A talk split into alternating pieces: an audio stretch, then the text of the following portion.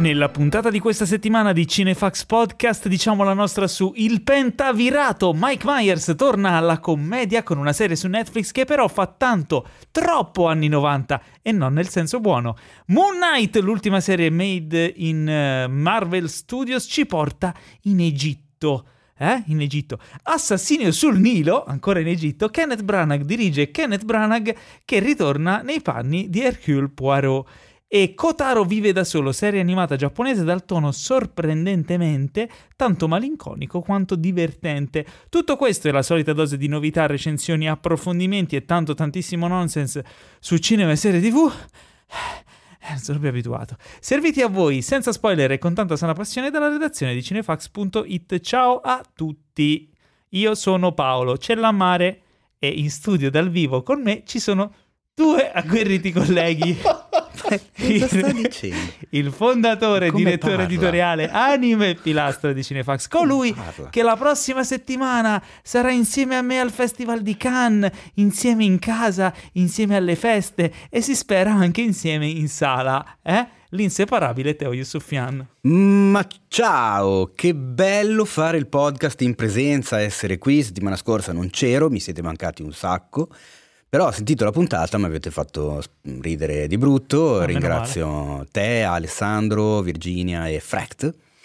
E che figata, sì, manca poco a Cannes. Come va? Ti stai preparando, Paolo? Hai, hai mandato in tintoria lo smoking? Lo hai... No, lo, lo No. metterò sudicio puzzone. Dai, ma che Con, schifo. eh, sì, sì, sì. Tra l'altro tu della- manchi da... del 2019. Esatto, che schifo, quindi veramente cammina da solo quello smoking. cioè, Però la camicia l'ho lavata. Ok. No, forse ho lavato anche lo smoking. Vabbè, non me lo ricordo. Però eh, la cosa importante è che qui accanto eh, abbiamo il caporedattore della nostra testata, il numero 2 di Cinefax, il braccio destro di revisioni e decisioni, curatore della rubrica Good Night e Good Luck e anche del podcast Hidden in Cinema, nonché l'uomo che sussurrava ai pinoli.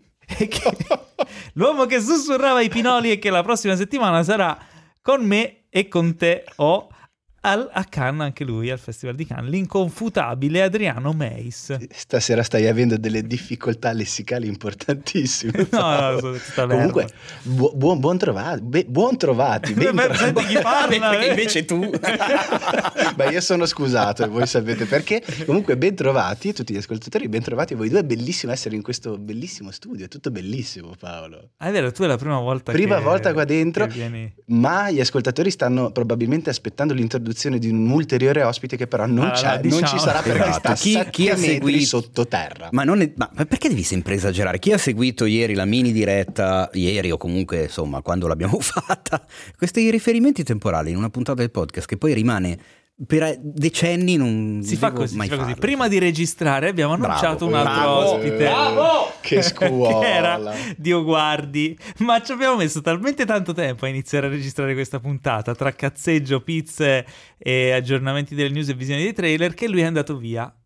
Ha detto, mi sono rotto i coglioni e è andato via. No dai, non ha detto mi sono rotto i coglioni, gli mandiamo un abbraccione e speriamo vada No, tutto così bene. sembra che è andato via per No, un'emergenza. Eh, È andato via per un'emergenza. Ma ragazzi, ma sta sottoterra il Ma perché ce devi dire queste Eh, Perché cose? ce l'ho messo io. Ma iniziamo con una puntata friccicarella e ricca di cose belle. Tipo, tipo, tipo, Tipo? Tipo, tipo, tipo, Dai. Tipo? allora c'è almeno una news che è una bomba e almeno un trailer che è una bomba. Ma anche più di uno, dai, a sto giro. Volevo essere insomma, parco, che Va poi bene. per sicurezza poi magari.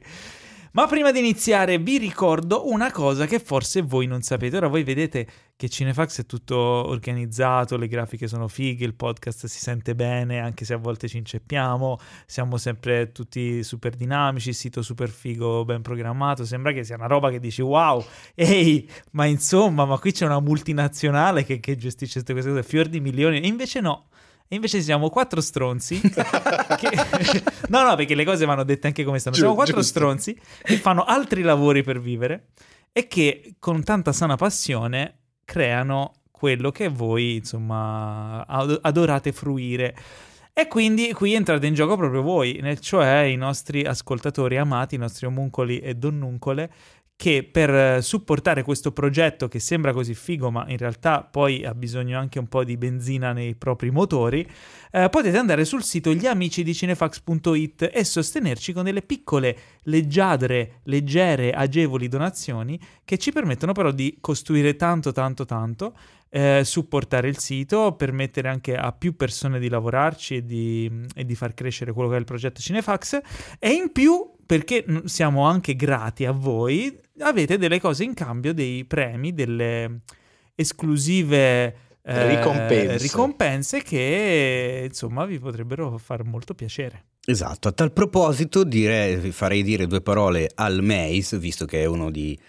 Anzi, è l'uomo che si occupa di gestire tutta la, tutta la parte Patreon, diciamo, perché ci sono delle cose fighe che succedono una volta al mese, ci sono delle cose fighe che succedono un po' tutti i giorni, dalla chat Telegram dove ci siamo anche noi della redazione, eccetera, ma soprattutto c'è il watch party che ogni volta ci stupiamo della partecipazione e di quanto piaccia questa idea, vero?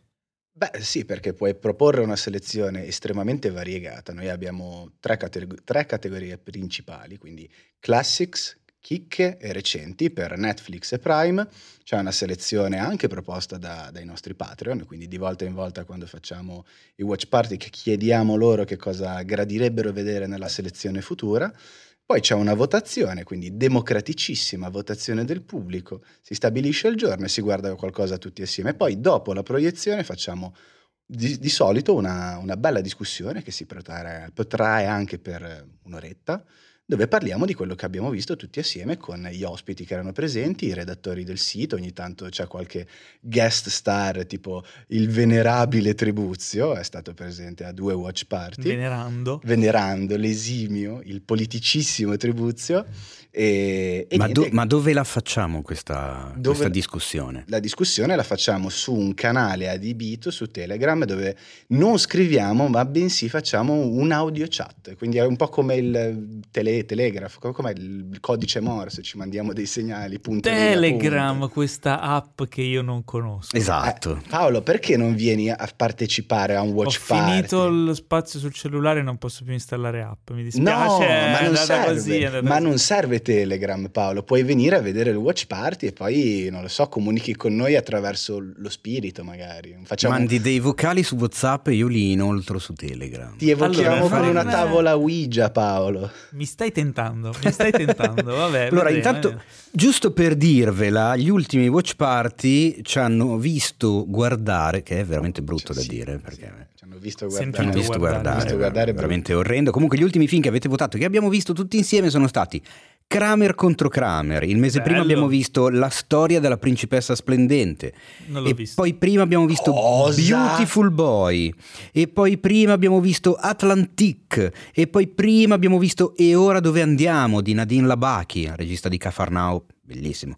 E poi prima abbiamo visto Block Island Sound, di cui ne avevo parlato nel podcast e, e che a quanto so non era Quindi piaciuto vedi? a tantissimi. No, Se ma, io- ma anche questo è il bello, Teo, vedi? Perché noi selezioniamo dei film che non devono essere per forza dei capolavori. Proviamo anche ad andare a fare una selezione. Abbiamo visto Re per una notte di Martin Scorsese Esatto. che molti non avevano visto e hanno visto dopo aver visto Joker E dicendo detto, ah, "Ah, però aspetta un attimo Scorsese ha copiato Joker." aspetta un attimo Eh, però vedi, se avessi partecipato avrei visto un po' di film che mi ero perso e Eh, quindi eh, ho fatto eh. male a non partecipare.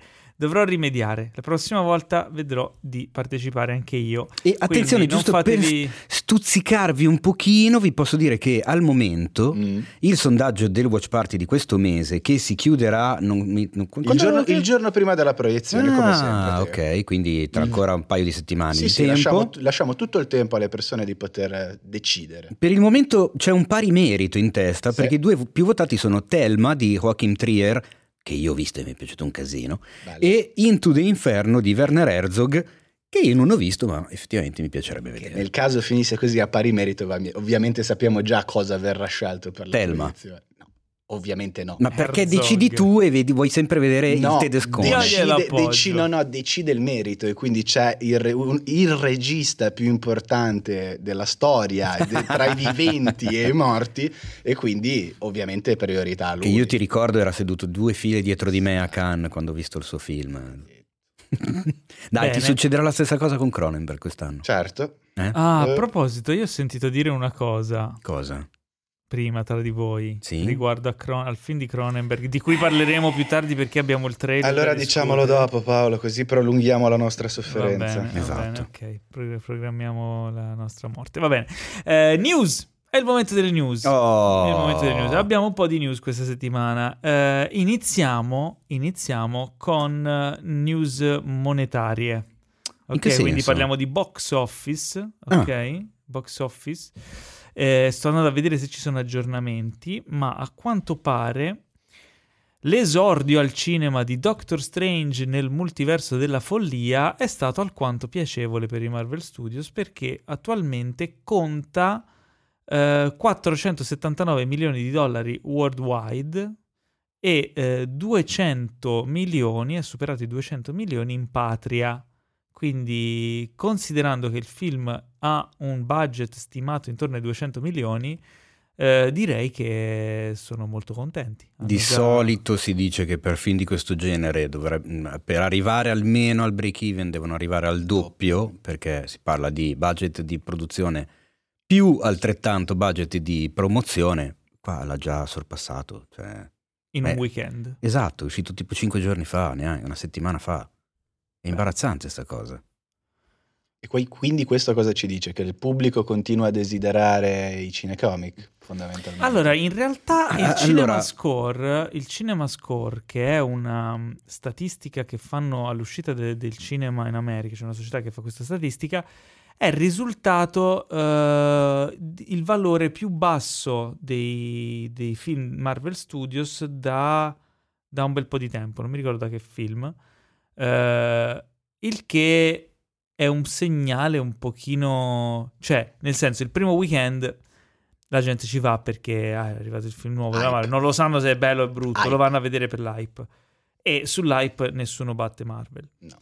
Poi dopo il calo di, di spettatori no, rispetto al primo weekend eh, è collegato anche al passaparola, alle Mhm. recensioni, a tutto quello che è la valutazione sul film. Ok. Quindi magari il film è piaciuto a molti, ma non quanto o non al- allo stessa percentuale di persone rispetto agli altri film eh, o ad altri dei film Marvel. Quindi secondo me il vero valore da valutare sarà quello del secondo weekend, cioè vedere quanto scende come spettatori sul secondo weekend, quanta è la percentuale di, diciamo, di calo. Quindi vedere come è andato l'appre- l'apprezzamento della prima tornata, come ha funzionato il passaparola. Eh sì, perché sebbene il primo weekend sia un, un valore che quasi ai livelli di No Way Home, non credo che questo film farà gli stessi stessi. record, batterà gli stessi record. Però sicuramente è un'ottima partenza, sicuramente sono contenti. Tra l'altro, una domanda da ignorante, magari mi sapete rispondere. Anche perché, scusate, Eh. giusto per fare una, una piccola chiusina, Mica. Nel- in una settimana in Italia ha già sorpassato i 9 milioni di euro. Che Che- tanto. Porco cane se è tanto. Insomma, la gente ci va, ha sorpassato anche il milione e centomila presenze. Per darvi un'idea, nell'ultima settimana il secondo film più visto è stato Animali Fantastici, Mhm. che però è uscito un mese prima di Doctor Strange e ha un milione in meno di incassi, nonostante un mese più di, di proiezione, e in questa settimana lo hanno visto 76.000 persone. Ma è già uscito un mese fa Animali Fantastici. E il 13 aprile, quindi più o meno. Cioè, Vabbè, vedremo se riuscirà a eguagliare Spider-Man, anche se sembra difficile. bah sì, no, non credo che arriverà a Tra l'altro, domandavo, Spider-Man nel mentre è uscito nel fantastico mondo mercato cinese?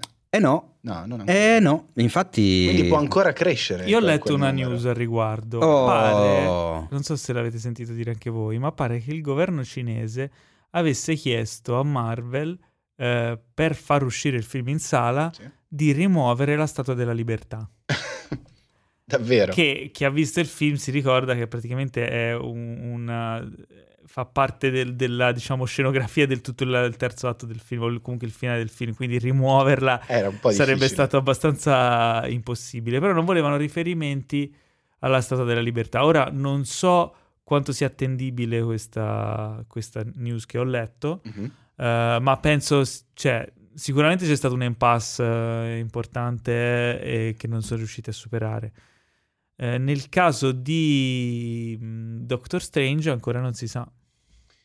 Intanto Vedremo. comunque il film, ti dico Paolo, che è arrivato a 1 miliardo e 890 milioni Spider-Man No Way Home. E Lo quindi so. E per quindi adesso la scommessa la sto vincendo io. Guarda, io direi di porci un limite, Mm? ok?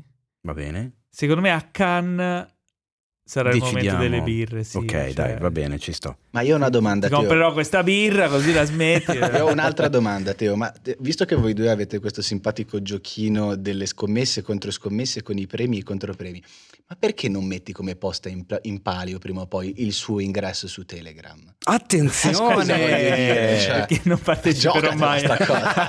Basta Non- scommesse, basta scommesse. non parteciperò mai a una cosa del genere. Quindi, beh, dai, buono da un punto di vista di, di prima settimana, Doctor Strange, eh, però insomma c'è ancora il, il rischio è dietro l'angolo, ma non credo che sarà un flop sicuramente. Eh, andiamo avanti. Cosa non sarà un flop, Paolo? Cosa non, cosa non sarà un flop? Ah, tra l'altro, aspetta, collegandoci sempre a Doctor Strange, c'è stato un piccolo film eh, che è uscito in contemporanea praticamente in America che parla di multiversi. Ne abbiamo parlato un po' di settimane fa quando l'ho visto alla prima mondiale ad Austin per il South by Southwest, sto parlando di Everything Everywhere All at Once. Eh, E, e in realtà in America sta andando molto molto bene essendo un film indipendente. Ha incassato 42 milioni eh, con un costo di produzione esiguo rispetto a quello di un blockbuster come, eh, come Doctor Strange ed è un po' la guerra dei multiversi. In realtà come film sui multiversi Mm. eh, Everything Everywhere è, è molto molto più folle, molto molto più spinto, interessante e innovativo. Quindi eh, è, è curiosa questa situazione che si è venuta a creare. Eh, non so ancora quando uscirà in Italia, però insomma tenetelo d'occhio perché... Speriamo presto. Ma sai secondo me perché è andato così bene Paolo? Perché comunque la ricezione del pubblico per Swiss Army Man comunque era stata più che buona. Cioè io, almeno qua in Italia, ogni volta che tiro fuori quel titolo... eh, È, sempre- diventato un piccolo cult, Eh sì, sì. è sempre ricordato con grande piacere da tutti i miei interlocutori. Quindi può essere che la stessa cosa sia avvenuta anche in un mercato globale. Ecco. Può essere, può essere. Sicuramente questo potrebbe diventare ancora più cult rispetto a, a Swiss Army Man. E se non avete visto Swiss Army Man, fatevi un favore. eccolo. Eh, Doctor Who, chi è che guarda? Parliamo- continuiamo sempre sui dottori. Eh, no? infatti sì, da Doctor Strange a Doctor Who. Chi è che di voi guarda Doctor Who? Il qui presente. Tutte le puntate? Allora, della serie classica, quella iniziata nel 63, ho visto veramente pochissimo. Quindi non posso dire di essere un, un Whovian di quelli duri e puri. Ma da quando ha ripreso le ho viste tutte, tranne l'ultima stagione. Perché l'attrice che interpretava il, il tredicesimo dottore, boh, non mi piaceva la scrittura del personaggio, quindi ho visto tipo due puntate e mezza, forse tre, e ho mollato il colpo perché non mi piaceva. Però ho apprezzato Eccleston, mi è piaciuto un casino David Tennant, eh, forse il mio dottore preferito di questi ultimi, mi è piaciuto comunque tantissimo anche Matt Smith, mi è piaciuto Capaldi, eh, lei meno, e adesso però sono molto curioso del quattordicesimo dottore, che ci dirai tu di chi si tratta. Che sarà, e chi ha visto Sex Education lo riconoscerà, l'attore Nkuti Gatwa. Eh sì, Che non è un insulto. Ah, è un nome... È un nome. Come un altro. so, potrebbe suonare un po' come un Mace, un- insulto. È un nome Mace, normalissimo. ma perché Gatua. Anche Eh, sempre- ti ho insultato. chiama- questo è razzismo comunque. Mio cugino Mamma mia, che vergogna. Ma non è vero. Mamma mia, è incredibile questa cosa. Vabbè, un cutigatua. e poi specie dopo le mie ultime uscite dell'altra Bravo, Esatto. ricordalo, no, ma bravo. Che ripeto, tutti i commenti, i feedback arrivano a travi- me. Tutte travisate, tra l'altro, perché il mio amore, vabbè, è incredibile per l'Africa, vabbè, comunque. Eh, Nkuti Gatwa, che tra l'altro, carissimo amico, salutiamo. Ci, sarà ascol- il- ci ascolta sempre. Sarà il quattordicesimo dottore. E io ho visto pochi episodi del Doctor Who. È un cult eh, e molti degli elementi, vabbè, iconografici di questa serie ormai sono parte della, della cultura pop. Exterminate.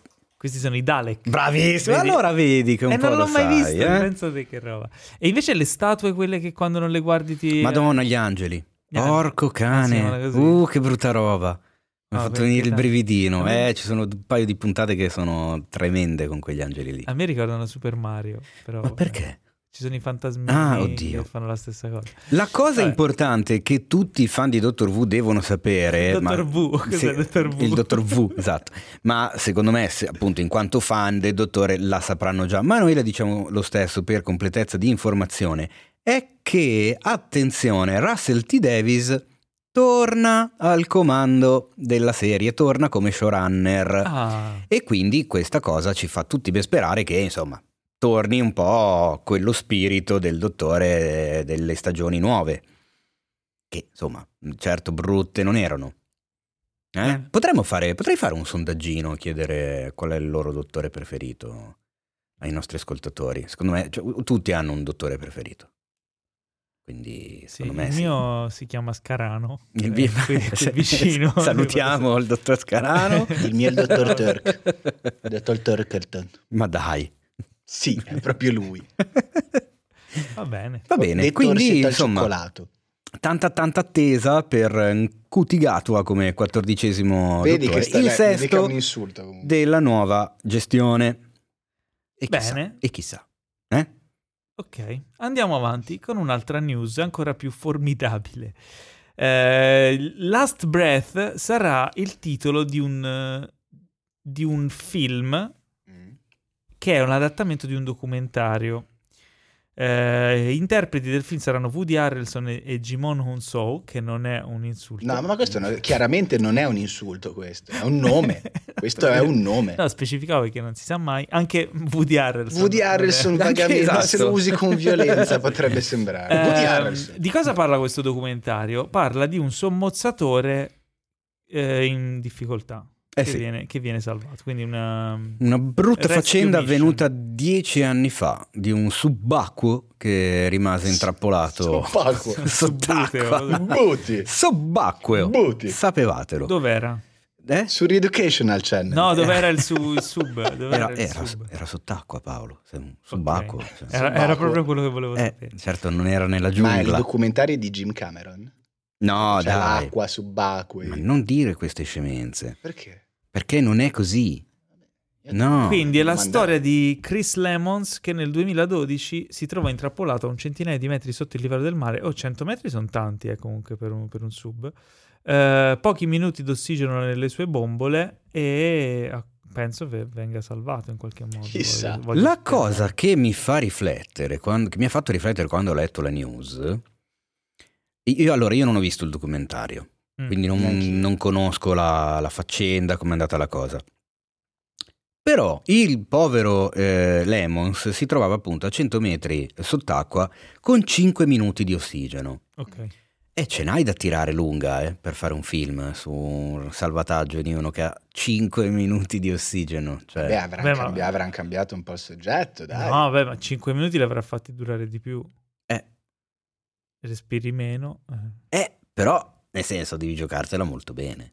No, figo, però Eh. se ci pensi, c'è tipo 127 ore, è un filmone, eppure è tutto E- lì nella... Sì, però lì Però non, non- non 127 dura ore. 127 ore, durano meno. no, e chiaro. qua invece è il contrario.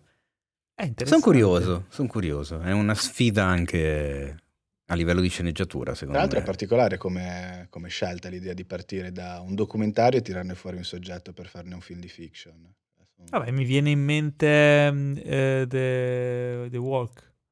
Sì, Sì. bravo, la- l'alba della libertà di, di- sempre di Herzog, sempre per ritornare Esatto. alle persone amica- amicare. The Walk che era diventato Man on Wire, o il contrario. No, Man on Wire Era che raccontava la storia del funambolo documentario, che sì. aveva tirato la corda tra le due torri gemelle di New York.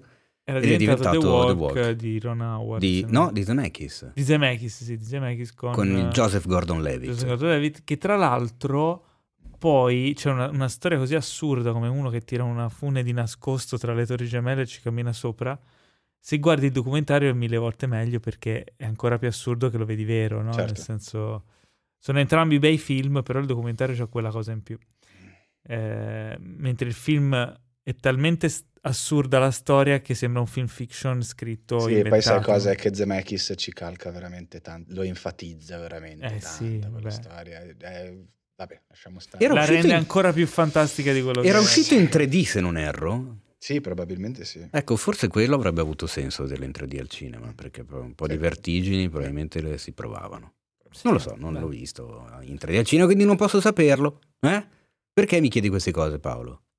No, io non Guarda che non te l'ha chiesto un cazzo nessuno. Cioè, Proprio non mi interessa. Eh, Ma poi io- abbiamo, eh, vai, poi abbiamo cosa? Dimmi. eh? No, tu cosa stavi dicendo? No, stavo dicendo che i fan e le fan di Joseph Gordon-Levitt, così ci butto, ci attacco un'altra delle news che è uscita proprio poche ore fa, Ah. sappiano che sarà il protagonista di una nuova dark comedy, si chiama Providence ed è un film che racconta la storia degli abitanti di una piccola isola costretti a fare i conti con un omicidio e il ritrovamento di un milione di dollari, che daranno vita a una serie di pessime decisioni all'interno di una comunità un tempo pacifica. Eh, il caro Joseph, secondo me, è un attore interessante. Mo- sì, molto, molto, molto. Sai chi altro è un attore molto interessante? No, ma dimmelo. Michael Keaton, Oh. che eh, 13 anni dopo il suo primo film da regista, Certo. Torna con Knox Goes Away, Mm. eh, in cui sarà anche protagonista. Di cosa parla questo film? Parla di un killer professionista, interpretato appunto da Michael Keaton. eh, e non so poi che altro. Eh, Però un sicario È- che, è eh, affetto la, cosa, la cosa particolare è un'altra, non è, È solo un un'altra. killer e basta. che è un killer affetto da demenza Eh, Ah, senile. bella come idea. No, sì. è una grave forma di demenza. forme di Ah, demenza. Perché senile? Vuoi stai Eh. dando del vecchio a Michael Keaton? Cioè, ho capito. No, magari lo truccavano più. No. Eh, ma- Cioè, Eh, racconta la storia di un sicario che dopo aver scoperto di essere affetto da una grave forma di demenza tenterà di redimersi provando a salvare la vita del figlio. La sua sarà però una corsa contro il tempo, dettata non solo dall'avanzare della malattia, ma anche da una caccia all'uomo mossa nei suoi confronti da parte della polizia. Bello, mi sta già avvincendo. Vero? Sembra molto molto A me piace di più quando le leggi da IMDB traducendole al volo. Però, Lo so, se vuoi si può- leggerle da cinefax.it, noi non ci lamentiamo. E infatti, come vedi, eh, non gli sto Eh. dicendo niente. Non si può sempre avere tutto. Eh, quindi siamo contenti per il ritorno di Michael Keaton, come siamo contenti del ritorno di Woody Harrelson e Jimon non so, come siamo contenti de- per Nkuti Gatwa. Sì, ma siamo anche contenti del ritorno di... di Daniel Brühl Mm. e Riccardo Scamarcione. Ok. che saranno ah tra l'altro Riccardo Scamarcio torna, torna in un film internazionale a quanto pare. Eh, il film si intitola To Win però col 2 quindi un po' un gioco di parole E anche di numeri. e di numeri, giusto? Eh. Chiaramente, di Eh. cifre. Eh, Daniel Brühl, ehm, di che cosa parla questo film, Teo? È praticamente la storia della rivalità tra Audi e eh, Lancia al mondiale di rally del 1983. Figo. Quindi, Quindi è un Lancia po' una Delta? sorta di Delta Ford integrale? versus Ferrari, Audi versus Lancia. Credo Lancia de- la- alla HF integrale degli anni 80. Eh, Credo proprio di sì. che bello. Poi magari adesso ci sono tutti gli appassionati petrolhead che mi diranno no, nell'83 non c'era ancora la Delta HF integrale. Magari sì, io non ne sono così sicuro, però era una macchina talmente iconica dei rally di quegli anni. Io avevo il modellino, non so tu Paolo. Macchina Invece- bianca con questa livrea, con queste strisce. Eh, esatto, rosse e blu sulla fiancata, proprio ultra riconoscibile. E infatti la Lancia Delta HF integrale ha gareggiato nel campionato del mondo di rally dall'88 al 93. No, vedi? e allora non è quella. Non è Peccato quella. perché l'avrei vista Forse è la volentieri. Lancia Stratos. Attenzione, beh, forse sì. Eh? E invece la Lancia Stratos ha gareggiato dal 74 all'81. ti immagini? Lancia Stratos. Sarebbe fantastico. No, è da- dalla Da- seconda metà degli anni 70, quindi potrebbe essere. Ah, la Stratos ha anche una linea è stranissima, tra bellissima la aveva. Stratos. Dopo la, la- la Delta HF integrale. Chissà tutti quelli che non hanno idea di che cosa stiamo dicendo, cosa staranno pensando. Dico, ma che Se hanno cazzo... giocato a Gran Turismo, a Sigarelli. Ah, sigarelli sembra Due. quelli che compri dal tabaccaio. Lo so, infatti ho cercato di mettere la pausa tra Siga e Rally. Vorrei una confezione di sigarelli. Vabbè. Ah. Va bene, va, Va bene. bene. Quindi parla di questa rivalità molto figa. Sono quelli che fumi velocissimo i sigarelli. Smettila. E... Ok, altre news su ritorni al cinema? Gente Beh, che il cinema non si beh, vede da un po'. Beh, Sì. No. beh, Come no? Come no? Sì, Ah, sì? Ma Eh, tipo chi? c'è Il Vincenzo Cassello. Ah, Vincent Ah, Cassel. ok, ma la state tirando lunga comunque. ho Vincent. Cassel. Scusa, Sì, questa sì, è una sì, signora notizia. Sì, sì, dire, sì, eh. va bene, va bene. Va bene. Protagonista del nuovo film di Cronenberg. Ma David Cronenberg David, proprio lui. torna subito Pem Pem Pem? Pe- pe- pe, tra Un l'altro, altro body horror magari. Non si capisce, cioè allora la trama dice la storia sarà incentrata su Karsh, ossia Vincent Cassel, uomo d'affari e vedovo in lutto, capace di concepire un dispositivo per osservare in tempo reale i defunti dentro le loro bare tramite un sudario. Un seri- una serie di atti vandalici all'interno del cimitero nel quale si trova sepolto il corpo della moglie lo porteranno però a riconsiderare non solo questa invenzione e il suo lavoro, ma anche tutto il suo matrimonio. Brrr. Non si capisce bene se sia di nuovo body horror dopo Crimes of the Future, però diciamo che gli elementi potrebbero esserci per, il, per di nuovo un- una commistione tra Una cosa leggera. deliri, deliri della ca- deliri della mente e distorsioni della carne. Potrebbe anche starci, vedremo. Però ce lo vedo Vincent Cassel con Cronenberg. eh. Beh, la se- sarebbe la terza, anzi sarà la terza Eh sì. collaborazione perché hanno già fatto La insieme promessa dell'assassino. Ah, è e. Dangerous, Me- E Dangerous Dangerous Method. Method. È È vero. vero. Vincent Cassel che adesso che in- cioè, non lo so, è un po' la versione francese di Viggo Mortensen, se ci pensi, come, Sì. come volto. No. C'è un qualcosa villain, è più è un po' più cattivello, sì. Poi secondo Però me sono due lì. pianeti diversi, ma questo è il mio amore No, per ma dico che parla. Sì, certo, quello sicuramente, però a me, a me piace anche Cassel. No, no, ma è bravissimo insomma, lui. Anche a me. innamorato di lui dall'odio in No, poi. no. E- Però mi fa piacere- così, morfologicamente li vedo un po', un po' Mi fa simili. piacere che l'hai pronunciato Vincent. Perché? È giusto. Vincent. Eh, ma sai che cioè, c'è vicino Cannes. Siccome di voi non- nessuno parla un cazzo di francese, Beh, io devo inglese, rimettermi in moto. Devo rimettere in moto le mie sinapsi francesi, perché sennò poi, come ogni anno, Teo che cazzo ha detto? Teo cosa vuol dire? Teo Sopra- leggi qua, Teo traduci. Soprattutto quando vai a vedere guarda. film giapponesi di tre ore con i, tutto- i sottotitoli solo in francese. A quel punto puoi avere delle difficoltà grossissime a capire cosa cazzo accade sullo schermo. Ti è rimasto in mente? eh? Ma vedi tu, oh no, da... cioè, che bel film. Madonna. bello. E non è, ancora, non è mai più arrivato in Italia. No, l'altro. perché ci fanno schifo noi film. Eh. Belli non, non li vogliamo. Vabbè, che peccato. Quindi sono finite le news o abbiamo un altro ennesimo ritorno? Eh? Ma e Magari io- No, basta. Beh. Ma il ritorno del Scusate. Guardi, eccolo. Ah, no, no, non è tornato. Ma, scu- ma- Ma è tornato Ma mi state a prendendo per il sorpresa Cosa? Kevin Spacey. eh, Eh, E io da, Eh, da sì, dieci minuti che pensavo che And ogni volta dovesse in- in- annunciare questo di ritorno. E la vera domanda è: ne sentivamo il video? Ma, ma come? no, sto scherzando. Eh, torna al cinema Kevin Spacey. Eh. E con cosa torna? Con una roba molto particolare. da Esatto, il film si chiama Gateway to the West, un film in costume diretto dal regista ungherese Peter Sols. Chissà se l'ho pronunciato bene, Chissà. l'ungherese. L'ungherese io non, non ho idea neanche di niente. Racconterà la storia di Batu Khan, il nipote di Gengis Khan e comandante della parte occidentale dell'impero mongolo. Dopo aver vinto diverse battaglie tra Cina e Persia, gli venne assegnato l'incarico di guidare l'invasione dell'Europa. Ma attenzione, perché l'incontro con un uomo del clero e la strenua resistenza di un castello ungherese riescono a frenare la sua avanzata, segnando così l'inizio della sua caduta. L'uomo del clero è Kevin Spacey. Ok. E qui si apre una serie di battute, probabilmente legate Perché? all'uomo Kevin Spacey, eh, però non voglio entrarci vogliamo in questa cosa. più che Sono altro, però contento che torna Kevin Spacey, porca Hai di quella cane. Hai notato Ho la promesso di dire meno coincidenza? parolacce, scusate, ci devo pensare bene. Hai notato la coincidenza? Torna Kevin Spacey proprio quando, guarda caso, non c'è più Christopher Plummer? Eh? Hai notato coincidenze? Questa, questa Eh? secondo me non è per tutti, però ok. Però, vabbè. Ne prendiamo atto. Esatto. Ma visto che parlava- parlavi di Kotukan, nipote di Gengis Khan, io butto là un fatevi favore volante perché non l'abbiamo mai detto. Io vorrei consigliare a tutti Mongol.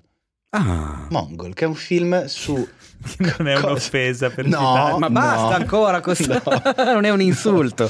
No, è la storia di, di Temujin, il futuro Gengis Khan, interpretato da Tadanobu Asano, ed è un film che trovate su Prime gratuitamente se avete Prime ed è un bel colossal sulla storia di Gengis Khan, del giovane Gengis Khan. Per me è un- fatevi un favore bello grosso, Bene. quindi prendete appunti. Quindi eh, questa settimana abbiamo avuto una news di box office, poi un sacco di, di news di casting e basta, niente di particolarmente eclatante. A me non piacciono molto queste news qui, a me piacciono quando succedono quelle cose un po' tipo wow, incredibile, no? Tipo vuoi parlare un po' del processo Johnny Depp Amber Heard? Io lo so che vuoi Allora, parlare di questa cosa. Paolo. Io vorrei tanto parlarne, però purtroppo Gossip Facts non l'abbiamo ancora aperto e quindi... Potremmo po' pensarci, però. Potremmo pensarci, Eh? quindi se volete candidarvi per la redazione di Gossip Facts, eh, fatecelo sapere.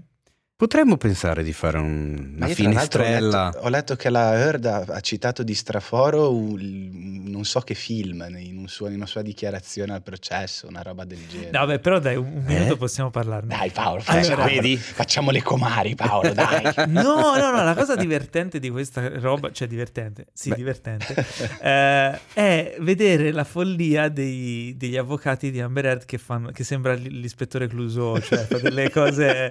Cioè se, se vedi un po' di clip dal, dal processo... Quando, tipo quando ha chiesto tre volte a Johnny Depp se quella su un documento era la sua firma e lui Sì. ha detto sì per la terza volta quella è la mia firma, non è cambiata. Quando ha fatto una domanda lui iniziava a rispondere, fa E, obiezione. e ha fatto obiezione alla sua stessa sì, domanda. queste cose qui sono fantastiche. Objection hearsay. Quando hanno fatto partire una registrazione di, di una conversazione, però era la registrazione sbagliata, era un pezzo sbagliato, no, era una testimonianza di una psicologa e hanno fatto partire il pezzo in cui diceva che Amber Heard era pazza per sbaglio. Poi faceva, no, no, fermalo, fermalo, cioè cose del genere. Fantastico. Ma fermiamoci qua, ti Ma prego, fermiamoci ti qua, prego, comunque, se, se avete fermiamoci. seguito la vicenda. Ah, volete fermarvi? Sì, no, perché basta. io volevo chiedervi soltanto una cosa, ma vabbè. Vabbè, dai, diccelo. Dai. Ma secondo voi, Mm. secondo voi, Mm. ma sta bene Amber Heard? È certo che sta bene perché non la vedi. Eh, tra Non lo so, a me sembra boh. Tra tutte e due, Tra tutte- e infatti quello che volevo dire Sì, però lui lo vedo proprio bello rilassato, Lui è tranquillo. Ma secondo me lui è sempre pacioso, Preso vorrei- bene. Lei sembra che stia recitando male, malissimo. Ogni cosa che dice. Non lo so, non mi, boh, mi- È una roba strana. Cioè, cazzo, con tutti i soldi che hai anche tu, vai a prendere uno studio legale che continua a fare puttanate. Sei tu che quando dichiari le cose sembra che stai facendo i provini per un film di serie C. Non boh, è è strana come cosa, cioè non mi sembra... Non lo so. Eh, mi, è, mi era- mi è- mi è venuto in mente. A quanto pare, durante una sua dichiarazione, ha citato, senza dichiararlo, il talento di Mr. Ripley. Non ho letto la notizia, non chiedetemi in che modo l'ha infilata dentro a una dichiarazione, a un- una dichiarazione giurata processuale, non ne ho idea. Ma è successo. E mi documenterò. Prima o poi darò il click a uno di questi fantastici Ma eh, luoghi Eh, del web ma dove non vengono solo, eh. proposte queste. non solo, tan- tan- tan- tanti altri anche. Cioè, vabbè, poi è stata letta un'intercettazione tra lui e Paul Bettany che in realtà stava citando i Monty Python e lì l'hanno invece presa per vera. Ma delle cose Vabbè, che, che possiamo sono anche- incredibili. Possiamo anche, chiudere qui, possiamo anche chiudere qui la sezione Gossip Facts di questa No, puntata. però sì, è vero, possiamo chiuderla qui, la chiuderemo qui, però ecco, nel senso, Sono anche per spaccato. rispondere a ogni tanto c'è qualcuno che mi dice "Ma come mai sul sito non state dicendo un cazzo sul processo Depp Heard?" Perché Perché non ce ne frega una minchia. No, perché non è cinema e abbiamo No, scelto beh, una allora, strada. E qui ti voglio. Come non abbiamo parlato dello schiaffo di Will Smith, non parliamo del processo, cioè Qui ti voglio correggere. Mm. Non è ancora cinema. Presto lo sarà. Ti- sono d'accordo con te, Paolo. Sarà documentario, film, serie tv, Mm, cartone. mm, mm, mm. cartone, ma non vedo l'ora. Cartone c'è già, eh, c'è già gente su TikTok che sta facendo i cartoni. Ah, sì? Delle Vedi? scenette, sì, Vedi, sì, sì, vedi, sì, sì. vedi. Ma è il momento vostro, è il momento della domandona della settimana, cari omuncoli e donucole. I più Ah. bravi di voi, quelli che ci hanno seguito su Instagram, hanno visto l'appello che abbiamo fatto poco fa, poco prima di registrare, sapranno che aspettavamo le vostre domande, quindi adesso mentre Teo le sta ripescando fuori, eh, io vi comunico che l'argomento scelto oggi è HBO. Ma perché mai questo argomento Perché, tematico? perché nel momento in cui Teo ha fatto la storia, noi stavamo per vedere i trailer di questa settimana. Il primo trailer eravamo proprio sul fermo immagine, iniziava con il logo HBO. Allora ho pensato perché non ricollegarci a HBO, che comunque ha sfornato eh, serie di successo, serie anche di, di- di- di grande successo di critica, e ha anche dato spazio a tanti artisti, tanti registi, autori che venivano magari da un mondo anche di, di film o di altre opere. Quindi qualsiasi cosa sia legata al mondo HBO potrebbe essere tema per una domanda di questa settimana. L'hai ripescato, È vero. Teo? Ah, scusate, no, No, eh, no, mi ero, è arrivato- ero Dai, lasciato, sa- cioè, stavamo tergiversando per darti mi ero lasciato rapire dalla- dal, dalla- Esatto. dal lessico di Ma Paolo. Paolo, io mi sta- un'altra cosa che mi domandavo Madonna. guardando i trailer è quando cavolo arriverà anche da noi, perché io la voglio sta piattaforma. Ma tu dici dire. HBO Max? Eh sì, io la voglio. Allora, HBO Max, da non confondere con HBO, Mm. È una derivazione, diciamo, di Warner Bros. per sfruttare il marchio HBO e creare una piattaforma streaming che potesse competere con la guerra dei flussi. Ma dentro ci sono un sacco di contenuti HBO. Ci sono tutti i Ah, contenuti HBO. ah, Ma ci sono anche tutti i contenuti Warner Ok. e, e, insomma e quelli legati alla- al loro gruppo e ora tu editoriale. sei chiaramente in grado di dirci in anteprima quando sba- sbarcherà HBO Max in Italia. Non si sa ancora. Dai, che palle. Non si sa Ma ancora, sicuramente dobbiamo annunciato. aspettare il 2025 perché Ma c'è dai, ancora in piedi il- so, l'accordo possono- con Sky. Non possono Secondo aspettare me- Secondo te tagliano prima? Dai. No, secondo me la faranno partire magari prima senza alcuni contenuti che sono sotto Sky. Ah, comunque tutti i contenuti potrebbe Warner. essere. Però non lo so, non si parla di supposizioni Per esempio, eh, il Patriota, io mi... mi, mi, mi, mi, mi- mi- Il no, Patriota? dai, sì, il Patriota di Peacemaker. Io mi rifiuto di Ah, pensare eh. che aspetteranno fino al 2025. per Sarebbe un suicidio distributivo, anche perché è una delle serie dell'anno, secondo me. È un peccato che in Italia non sia ancora arrivata. Eh, ma insomma, esistono tanti servizi VPN con cui potete iscrivervi altrove. Ma visto che non ci pagano, non vi dirò quale usare e non avremo nessun codice sconto da darvi. Ah, proprio così la Amici Eh. di VPN, è un piacere. chiamateci. Quindi eh, HBO invece è un canale TV che poi vabbè ha la sua app in America. sua- In realtà poi HBO c'è anche mh, in America Latina, c'è anche credo in alcuni paesi dell'Europa. Anche in Europea è arrivato, sì, ci sono alcuni paesi Ah. HBO Max HBO è Max. arrivato. No, HBO, HBO, Ah, HBO. c'era già da prima in alcuni paesi, eh, che presenta appunto contenuti premium. Il motto Ma- loro è non è TV, è Ma HBO. questa cosa è piuttosto confondente comunque, che ci sia la piattaforma HBO e la piattaforma HBO Max. Immaginati e che HBO è un sottoinsieme di HBO Max. Chiaro. Il nome HBO Max ti può confondere, ma potre- potresti chiamarla Warner Bros. Plus. Eh, lo so, ma potevano farlo perché eh, a livello banalmente di, di marketing. No, a livello di marketing invece è stata una, per loro una buona mossa chiamarlo HBO Max perché il marchio HBO è sinonimo di alta qualità di Mm, prodotto. certo. Quindi non si è mai sputtanato. Sì. E quindi sono arrivati loro, ci hanno messo un Max in fondo, hanno fatto HBO Max e hanno iniziato a sputtanarlo. Perché no, nel senso, sputtanarlo tra virgolette, nel senso che alcune produzioni non sono produzioni HBO, Mhm. sono produzioni HBO Max, che vuol dire produzioni Warner eh, infilate solo sulla piattaforma HBO Max, che però magari non hanno la stessa cura di prodotto di un HBO vero, Mhm. come può essere eh, Game of Thrones o Westworld o andando nel passato I Soprano, The Wire eh, e tante altre serie di grande successo, no? Sì. Eh, ultima, tipo, tra, ultima tra le serie HBO è Tokyo Vice di, di Michael Mann, di cui avevamo parlato eh, È poco tempo fa del trailer, trailer. sì. mezzo fa. In America è già partita, non ho ancora visto niente eh, sembra veramente, insomma, stia riscuotendo un grande successo. Quindi Teo, quali domande ci sono arrivate dal nostro pubblico di omuncoli e donnuncole? Allora, ci è arrivata una domanda interessante da parte di Bartesk, anzi B4 Rtesk, che ci dice: Pensate si possa parlare di stile HBO guardando alla loro produzione di serialità dalla nascita a oggi? Se sì, sa sa so su sa? No. Se sì, quali pensate che siano i tratti distintivi che lo rendono tale? Mm. Sì, Sì, Boobs. Ah, dici? Sì, dai. Ma no, No, non perché? è vero. Sì. Ma no, secondo me non è così. Sì. Secondo me è sì, una Boobs. grandissima cura nel... Ma, Nelle boobs. ma perché devi No, dire allora, questa cosa? no, è- perché è vero.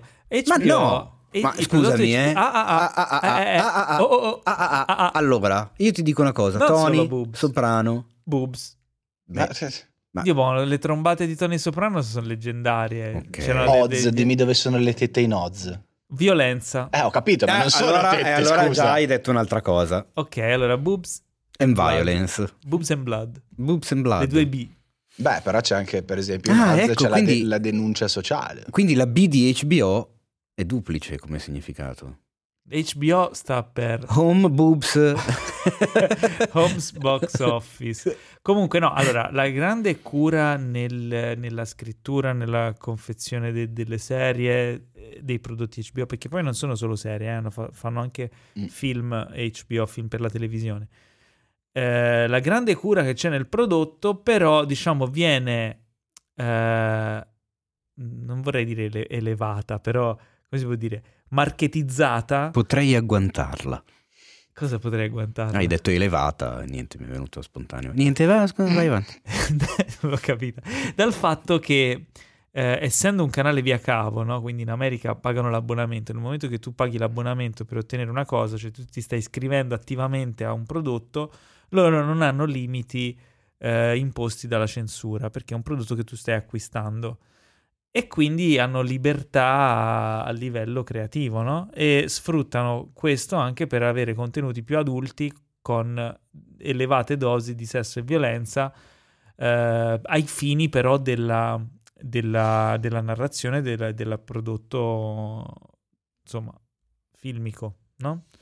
Ah, Io stavo riguardando un attimino l'elenco delle loro produzioni e quello che noto è una grandissima varietà tematica, nel senso che vai da Watchmen a The New Pope passando per The Pacific, quindi c'è veramente di tutto dentro. Quindi la, la cosa del violence e boobs sì, vale, funziona Beh, per sì. alcune loro produzioni, ma non per tutto, perché veramente No, no, sono no. tanto tanto vari. Però diciamo le, tema- le tematiche adulte... Ah, Matteo, non morire. Eh, scusate. Le tematiche adulte sono il loro mar- marchio di Sì, fabbrica. sicuramente sì. Senza lesinare sulla anche la parte, diciamo, visiva. Però il, il minimo comune de- il minimo comune denominatore, che non so se sì, così, vabbè, È comunque giusto, è giusto. è giusto, è la qualità. C'è poco da fare, cioè, il livello, il livello Eh. elevatissimo di quello che fanno. Poi Sì, sì, c'è un'impronta ovviamente de- di, di produzioni dedicate a un pubblico adulto, sì, ma non, non necessariamente solo quello. Quindi non mia solo sangue, sesso e tette. la mia risposta era più... Sì. era Vabbè, Sì, però sì. hai ragione, sì, sì, sì. Io sono un grande fan di HBO. Scusate, devo fare una cosa un po' ASMR. No, non lo fare. Non lo fare. Ma vai in bagno per fare queste cose. No, perché poi ricordiamo Oz, i soprano, Sta poi con questo rumore di pipì Ma non è pipì, è acqua, Sì, lo sto so strozzando, non so perché. Six Feet. Under, The Wire, eh, True Blood, il trono di spade, il trono di spade, sì, sesso, sì. Beh, perché True Blood no. Beh, anche. Eh, Big Little Lies, Beh, dai, Big Little Lies non c'erano boobs and blood. C'è Nicole Kidman nuda. Ma Lo- capirai! Lovecraft Country. Ma poi non è vero, dov'è che... Come no? Ah sì. Ah no, sì, è vero, hai ragione. Ho dimenticato. Ieri sera ho rivisto... Euforia. Euforia. Euforia. Silicon Eh? I- Valley. ieri sera ho io- rivisto aspetta, non mi il ricordo. video di Jimmy Fallon Ah, che ah. ha Nicole Kidman ospite dove lui scopre che lei... Ah sì, che lei Voleva- dato buca. esatto. Lui aveva dato buca a lei che voleva uscire con lui. Però No, non è che gli ha dato buca, è andato e ha fatto finta Ehm, di niente, non se l'è aiutami. considerata. Dimmi. in Euforia ci sono per caso boobs? Eh, beh. Anche troppe a volte, guarda. Un'altra produzione di cui mi hanno sempre parlato benissimo di HBO, documentario, non so se l'avete vista, Foo Fighters, Sonic Highways. Sì, certo, Eh, vista e ho comprato anche il disco dei Eh, Foo Fighters. Vale, vale, vale. Ah, di- ah, secondo me tantissimo, Eh. cioè ti spiega, eh, ogni puntata racconta la canzone, dove sono andati a suonarla, a Sì. crearla, eh, il featuring che hanno fatto, veramente figa, alcune, alcune più riuscite di altre, ma semplicemente per l'atmosfera, per il pezzo, banalmente per il featuring, però ecco, non so dove era, era andata, non so se è ancora presente, era su Sky, perché io l'avevo vista su Sky. Chissà. Se è ancora in catalogo e vi piacciono i Foo Fighters, questo è un gigantesco fatevi un favore, anche se se siete fan dei Foo Fighters mi sembra strano che non l'abbiate ancora vista, ecco. Comunque veramente, cioè, fanno veramente qualsiasi, cioè le categorie vedi musica, game show, talk show, sketch comedy, stand up comedy, sport, animazione, cioè veramente mh, pensate a un argomento tematico mh, e HBO lo, lo cura, quindi anche quello è un, un Ok. tema forte, la varietà. Quindi Ho un'altra domandona, Ah, attenzione, sull'argomento e la domanda arriva da Alessandro underscore Dioguardi che ci chiede Ci che cazzo state facendo? Perché non avete ancora aperto la porta? È due ore che citofono. non è vero. è andato via lui.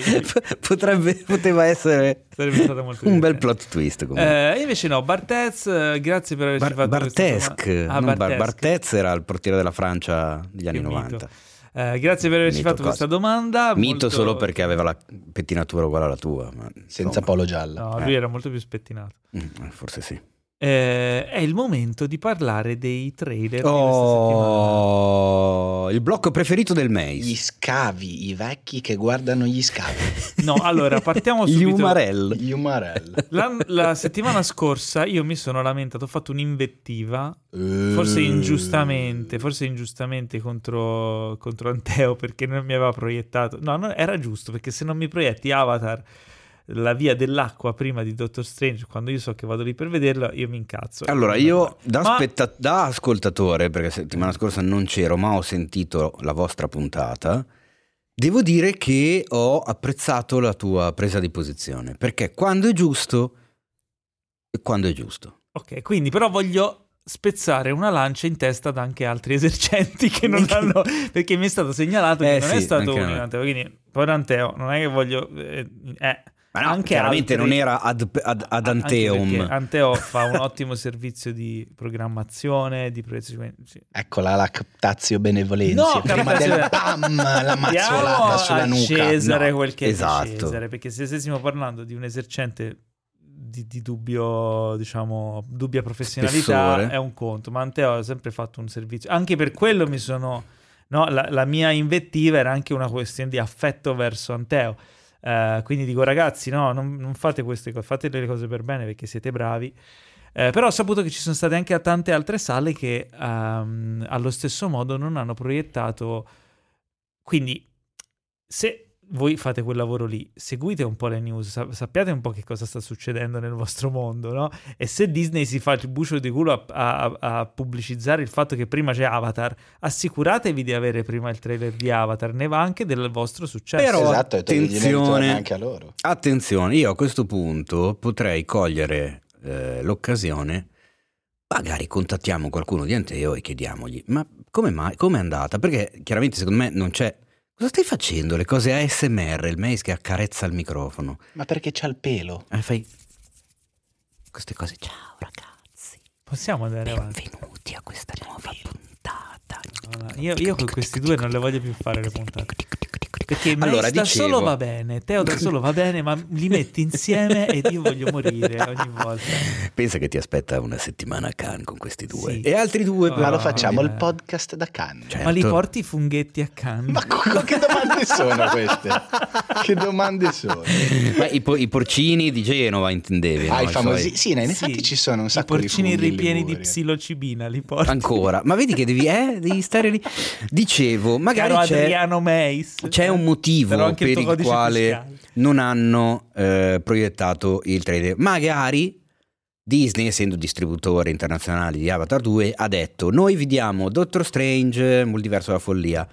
E vi diamo anche il trailer di Avatar 2 da proiettare prima. Ma voi dovete comprarci innanzitutto Avatar 2 e poi magari anche altri due film, che ne so, il ritorno di Peppino Pippirimerlo e eh, High School Musical 57. E magari non tutte le sale hanno detto: Senti, Ma a me frega sembra- un cazzo di High School Musical sembra 57, non lo strano. compro. E allora il trailer non te lo do.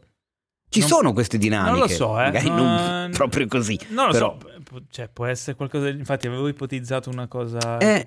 Però non sappiamo, mi sembra strano. Vabbè, eh, ma la iniziamo questa sezione, per l'amor di Dio. Avatar, la via dell'acqua. Dopo Oh. 13 anni torna finalmente James Cameron. Sono 13 anni che non esce un film diretto da James Cameron. Vi rendete conto? E infatti qua vorrei aprire una- un, un piccolo dibattito. 16 Mm. dicembre. No! Il dibattito no! No! Questo è film di Nanni Moretti che salutiamo. Chissà se lo becchiamo a Cannes anche Eh no, quest'anno. non c'è eh, quest'anno, perché dovrebbe esserci. Perché magari gli manchiamo e lui dopo Ciao dice... Nanni, vieni che fa- ti offriamo una Quei cena due ragazzi con i quali ho Dai! cenato l'anno scorso.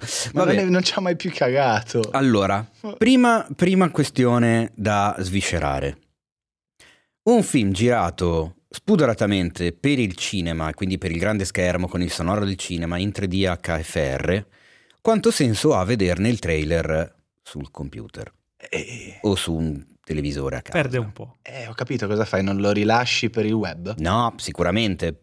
Però quanto è, eh, diciamo, quanto rende giustizia al film? Poco, ma ti rendi conto delle potenzialità. Io l'ho visto di là in, questo meraviglioso studio di Paolo che io continuo a elogiare, e, su quel bello schermo, che lo schermo del PC, l'ho visto e ho detto, cavoli che roba, pensa che, che- che- che cosa pazzesca deve essere sul grande schermo con un impianto con tutti i crismi. E quindi a me è venuta ancora più voglia di correre in sala a vedere Avatar 2, nonostante io non è che abbia questo hype sconsiderato, mi è piaciuto il primo, adoro James Cameron, però ecco, vedere questo trailer banalmente su YouTube su uno schermo del PC mi ha fatto venire hype, mi ha fatto venire voglia di vederlo.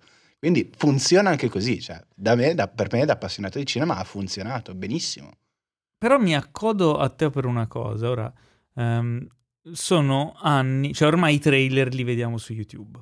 Ok, non Mhm. c'è più che li guardi in televisione, cosa. o li vedi al cinema prima del film o li vedi su YouTube. Sono anni che YouTube permette di caricare i video in 4K. Mhm, Sono anni che YouTube permette di caricare i video in 8K. mhm. Sono anni che li, li puoi mettere in 3D, puoi fare quello che vuoi. La qualità è elevatissima. Tutti i trailer di tutti i film, da quelli italiani a quelli americani, vengono caricati 1080p. Cioè, se, va be- se va bene Paolo, perché io ti dico questo, la settimana scorsa eh, mi sono scritto con Teo perché dovevamo buttare fuori la news relativa al trailer di- del film di Danny Boyle dedicato a... mm, aiutatemi, ai Sex Pistols, ai Sex Pistols, la serie. alla serie de- dedicata ai Sex Pistols e l'emittente britannica che ha rilasciato il trailer l'ha buttato fuori in 720. Perché io ho passato due, due minuti a cercare un frame decente da mettere in copertina, già è impossibile perché quel, quel cavolo di trailer sembrava una roba da ipnorospo, non si ferma un secondo, e poi me lo metti in 720, ma sei Beh, però io posso, posso capire il documentario prodotto dal canale TV di Salcazzo. Eh, Però Avatar eh. non me lo metti neanche in 4K. sul- cioè, comunque i blockbuster americani non li mettono in 4K. C'hai ragione. Cioè, che non vuol dire perché il 4K chi se ne frega, però se tu carichi un, un trailer in 4K su YouTube, anche la versione Full HD sarà di qualità migliore perché è un downscale, cioè viene, diciamo, ridotta di dimensioni da un formato più grande di qualità superiore. Quindi Però di partenza è quello. di partenza hai più informazioni, è un- sono immagini più pulite, più nitide, con più dettaglio, più belle da vedersi. Tu stai cercando di vendere un film, fallo vedere più bello, non lo fa vedere più brutto. Quindi mi meraviglio quando ho visto, cioè che ormai sono anni che mm, non capisco questa cosa, che Continui ad accarezzare, guarda che si sente. eh. cioè, si sente tantissimo. Basta, non lo faccio più. Vabbè. È, è una cosa. Tra l'altro lei. fa anche un po' effetto perché sembra che tu ti stia accarezzando Cosa? Il- Non sono così peloso. il braccio. Ecco. Il braccio, ma andiamo avanti. E quindi, vabbè, abbiamo visto il trailer di Avatar 2, Avatar la via dell'acqua. Poi arrivo col secondo tema da sviscerare. Ah, eh. prima parliamo di questo trailer. Tornano eh, Zoe Saldana e Sam Worthington, che poi fai un po' fatica a riconoscerli perché sono ovviamente eh, calati nei panni dei Navi, questi alieni blu di cui ormai tutti siamo a conoscenza. Mhm. Eh, Torna anche Sigourney Weaver. torna Yes. anche Sigourney Weaver, ma ci sono anche altre star E anche, introdotte come si in questo chiamava film. il, il cattivissimo? Eh, Steven Lang, Lang, Lang. Steven Lang, che io tra l'altro non sono riuscito a identificare. Forse sì, per- perché sembra più giovane in veste Navi. E- Si vede, dici nel trailer? Sì, si vede. si Ah, vede. ok. Ma devi, devi veramente appizzare l'occhio, Ah, ecco, si dice in gergo ok. tecnico. Ah, Eh, ci sono anche Michelle Yeo, c'è Idi Falco, E ci sarà Kate Winslet. Kate Winslet, Eh. Giovanni Ribisi, insomma Eh. il cast è- è ben Giovanni nutrito. Ribisi. Sì. Non lo sapevo. Però il- quello che veramente viene fuori dal trailer è l'impatto visivo, Ok. questa insomma l'iperrealismo ormai raggiunto dalla tecnica, anche se non stupisce più forse come all'epoca, no? Perché non c'è più questo salto tecnologico, almeno vedendolo in 2D Boh, sullo schermo io, del io computer. ho visto un paio di primi piani che... I piani sono bellissimi. Minchia. E infatti, secondo me, bisognerebbe andare adesso a vedere il trailer del primo film. Mm. E la differenza, secondo me, c'è.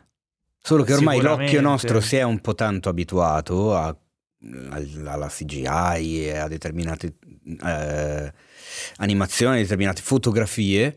E la, la- la percezione è, beh, però non c'è così tanta differenza. No, Invece, cazzo, io- secondo me i 13 anni si No, sentono. io, e io come. vedo- no, io ve- la- l'ho, l'ho sentita, ragazzi, la differenza. Cioè, Allora, io vi dico, tornando alla questione di prima del vedere il trailer eh, in versione casalinga, eccetera, appena uscito, io stavo, ero a lavoro, è uscita la news, abbiamo dato la news sul sito, mh, buttandola su qualunque tipo di social, Twitter, Telegram, il canale Telegram, Facebook, Instagram Stories, ovunque potessimo. E diccelo a questi cristiani di iscriversi al canale Telegram che non si perdono neanche un contenuto. E in effetti sì, non glielo diciamo quasi Eh, mai nel diciamoglielo. podcast. L'avete detto prima, dai, vai avanti. No, no, No, no, vero, attenzione, detto, noi abbiamo parlato del cosa. gruppo Telegram riservato ai Patreon. Ah, io non Eh. le so queste Eh, cose. Spiegagliela? Paolo, così Non le sa. Telegram. Spie- ti Esatto. prego, spiegagliele. Su Telegram c'è il canale gratuito t.me slash cinefx. Proprio è facilissimo. Andate su qualunque device, su- Google, su- sul vostro browser, a Ok. scrivere t.me slash cinefx.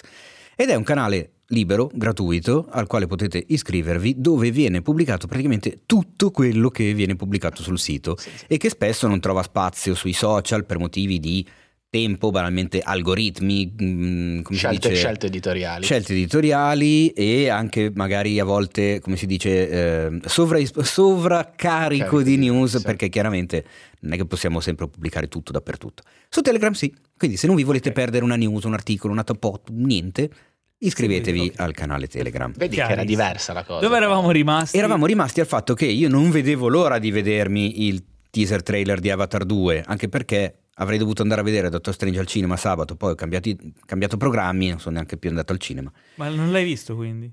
Cosa, Doctor Strange? Ah. Non ancora. Ah, ok. Eh, e quindi, da bravo fanboy di James Cameron, quale sono, ho visto il trailer immediatamente sul telefono. No! Dai!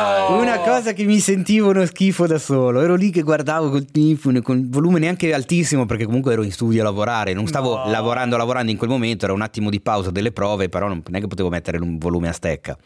E quindi l'ho visto in quel modo e ho percepito delle emozioncine. Cioè, me- Eh. capivo il potenziale, però. La notte, quando sono tornato a casa, qua entriamo proprio nell'angolino dei cazzi miei. Non vedevo l'ora. Prima di farmi la doccia, dopo una giornata di lavoro, arrivo a casa all'una e mezza. Sono andato su YouTube, sulla TV e ho guardato il trailer di Avatar 2. Non, cioè, non vedevo l'ora di fare quella roba. Vacca boia e già cambia da un telefonino Eh. a un 65 Ma OLED e guarda un po'. E lì ho detto: Ma porca puttana, io questa roba la voglio vedere al cinema. Cioè, sare- la musica, il suono, cioè mi sono lì, ho sentito il brividino. Anche la musica, anche stasera che l'abbiamo rivisto, tre accordi e sono evocativi da morire. Ma che è Hans? Eh, non No, credo, non è no. E porco cane. E tutto ciò per dire che appunto ci sono delle quando noi rom- vi rompiamo le balle, se voi ascoltate questo podcast da tante puntate ce l'avrete sentito dire un sacco di volte che il cinema va visto al cinema. Perché? Perché sì. Perché ci sono determinati film, tantissimi, la stragrande maggioranza, praticamente tutti, che sono pensati per essere visti al cinema per avere uno schermo che ti sovrasta, che tu Mm. per guardare da una parte all'altra devi muovere la testa, non soltanto gli occhietti. Non devi essere distratto da niente, devi essere avvolto dalla musica, dalle immagini, devi entrarci in quel mondo immaginario, qualunque film esso sia. Soprattutto se è un film di questo tipo che ti catapulta veramente in un'altra dimensione, un altro pianeta, un altro universo, altri colori, altre cose. E quindi insomma andiamoci piano con... E qua arrivo appunto al secondo tema che volevo portarvi. Mm. Con il dire questo film non frega un cazzo a nessuno, sarà un flop. Ma chi l'ha detto? Che Chi palle, Ma che schifo, uguale al primo, già il primo non è piaciuto a nessuno, questo Ma film non lo vedrà una nessuno. genere? Una marea di gente. Vabbè, ma perché, una marea di gente, ma perché Allora- si avvelena nel leggere i commenti Ah, del web, no? E Attenzione, allora- non è che mi Una avveleno, io modero le mie community e quindi devo star dietro ai commenti perché se la gente attacca, prende a litigare, scrive cazzate, mi man- manda i link a- alle robe porno, mm, scrivi mm, in DM per ricevere una sorpresa. Sono sti cazzo di bot Ma porno vedi, su Instagram che non li sopporto. una, Devo minor- star dietro ai commenti. c'è una minoranza rumorosa e una maggioranza silenziosa. E ok, però ho un, un pochino di polso arriva. Beh, è un polso sbagliato, non è una statistica. Ma attenzione, perché è sbagliato? Perché qua voglio arrivare al tema. Avatar è uscito nel 2009. Siamo nel 2022, sono passati 13 anni. Un ventenne di oggi, Mm. che appassionato di cinema, eh, ha già passato la maggiore età, magari segue il cinema, va al cinema, segue Cinefax e tutti gli altri che parlano di cinema, eccetera, eccetera. Quando è uscito il primo Avatar aveva 7 anni e quindi probabilmente viveva il cinema in un'altra maniera. Anche noi tre che siamo appassionati, pim pum pam, quando avevamo 7 anni avevamo un altro rapporto con il cinema e con i film che vedevamo al cinema. Magari ne abbiamo un ricordo, ma sicuramente non eravamo dentro come eravamo noi tre quando è uscito il primo Avatar e ha fatto tutto il casino che ha fatto, la rivoluzione, il 3D e tutto quanto. Secondo me le nuove generazioni non hanno la percezione di, della, come si dice, della caratura di un autore come James Cameron. Mm. Perché per loro non è un nome, Mm. perché non, non ne hanno contezza. Cioè per loro il- l'arrivo del nuovo film di James Cameron non ha per niente pe- lo stesso peso che ha per noi. Che abbiamo visto il primo Terminator al cinema, poi abbiamo visto The Abyss, poi abbiamo visto Terminator 2 che eravamo ragazzini, siamo impazziti come dei mm, vagabondi malati. Poi. Poi abbiamo visto True Lies, poi abbiamo visto True Lies. Titanic, poi abbiamo visto Avatar. Cioè ogni volta il nuovo film di James Cameron era un gradino in più di tecnica, di ricerca. È un cazzo di mostro quell'uomo, cioè tutti lo amiamo. E se... Ma le nuove generazioni, secondo me, non hanno bene idea di chi sia. Ma sai cos'è? E Secondo- quindi per loro è il nuovo Avatar è semplicemente il sequel di un film che in tutti questi anni si è caricato di tantissimi pregiudizi. No, no, hai, ragione, cioè, nel senso, il, il tuo punto di vista ha totalmente senso ed è... Sì, mm, lo posso comprendere e anche appoggiare. Però ho avuto un... eh, a un certo punto mi è, mi è par- mi è passato per la testa un pensiero, no? E ho pensato a tutte quelle cose che hai detto tu, cioè di tutti i film, di tutti i grandi successi di James Cameron, di tutta l- l- Ma in, maniera l'aura me- di- ma in maniera meno logorroica, no. No, no, l'aura di infallibilità di James Cameron. Eh. E ho pensato, e se questo fosse il momento in cui per la prima volta James Cameron fallisce? Mm. Non lo so, nel senso... Beh, a livello di ricezione di E se fosse il crollo del gigante? No. Dopo, dopo 13 anni di lavoro nei quali lui si è eclissato Sarebbe ancora più solo per eclatante. dedicarsi a questa roba. Sarebbe incredibile, eclatante, sarebbe una debacle... Io ho letto anche gente che diceva: Ah, questi film basta sequel, li fanno solo per soldi. Sarebbe il vero Titanic di James Cameron. Sarebbe nel- in Hai quel senso là. Nel sen- eh. No, ora io non ci voglio neanche pensare a una cosa del genere perché da fan di James Cameron tipo starei male quanto lui eh, e anche immedesimandomi in quello che può essere. Però metti che i tempi sono cambiati, metti che il suo tipo di idea di fare cinema magari adesso non funziona più. Non lo so, eh, non- non sto- quello che sto dicendo non è quello che io penso. Io penso che sarà probabilmente eh, visserà il, il suo grande successo. Però Allora, è nell'ordine delle cose, cioè chiaramente non possiamo saperlo in anticipo, per quanto gli vogliamo bene, gli auguriamo tutto, però potrebbe anche essere una ciofeca universale, cioè che abbia Mm. sbagliato tutto. un miliardo, eh, E che si budget. sia... E che si sia Un miliardo di budget. il 2 e il 3 però, non Due e solo tre l'uno. insieme. Eh. E che Il- si sia così il- tanto infognato sulla nuova tecnica di ripresa e l'invenzione delle cineprese subacquee 3D HFR da perdere di vista tanto altro. Non lo so, potrebbe anche essere. Un miliardo di budget il 2 e il 3 vuol dire che dovrebbero incassare Due- almeno 2 eh, miliardi. 2 miliardi a film. Eh sì. Eh sì. Avatar, i film che hanno fatto fallire la Disney. Sai che bello? No.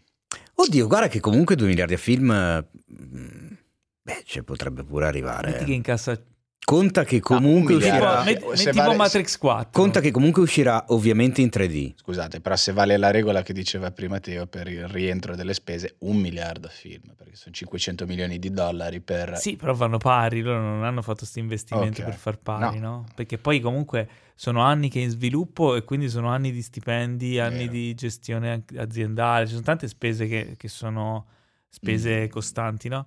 Eh, vabbè, comunque... Uscita a dicembre.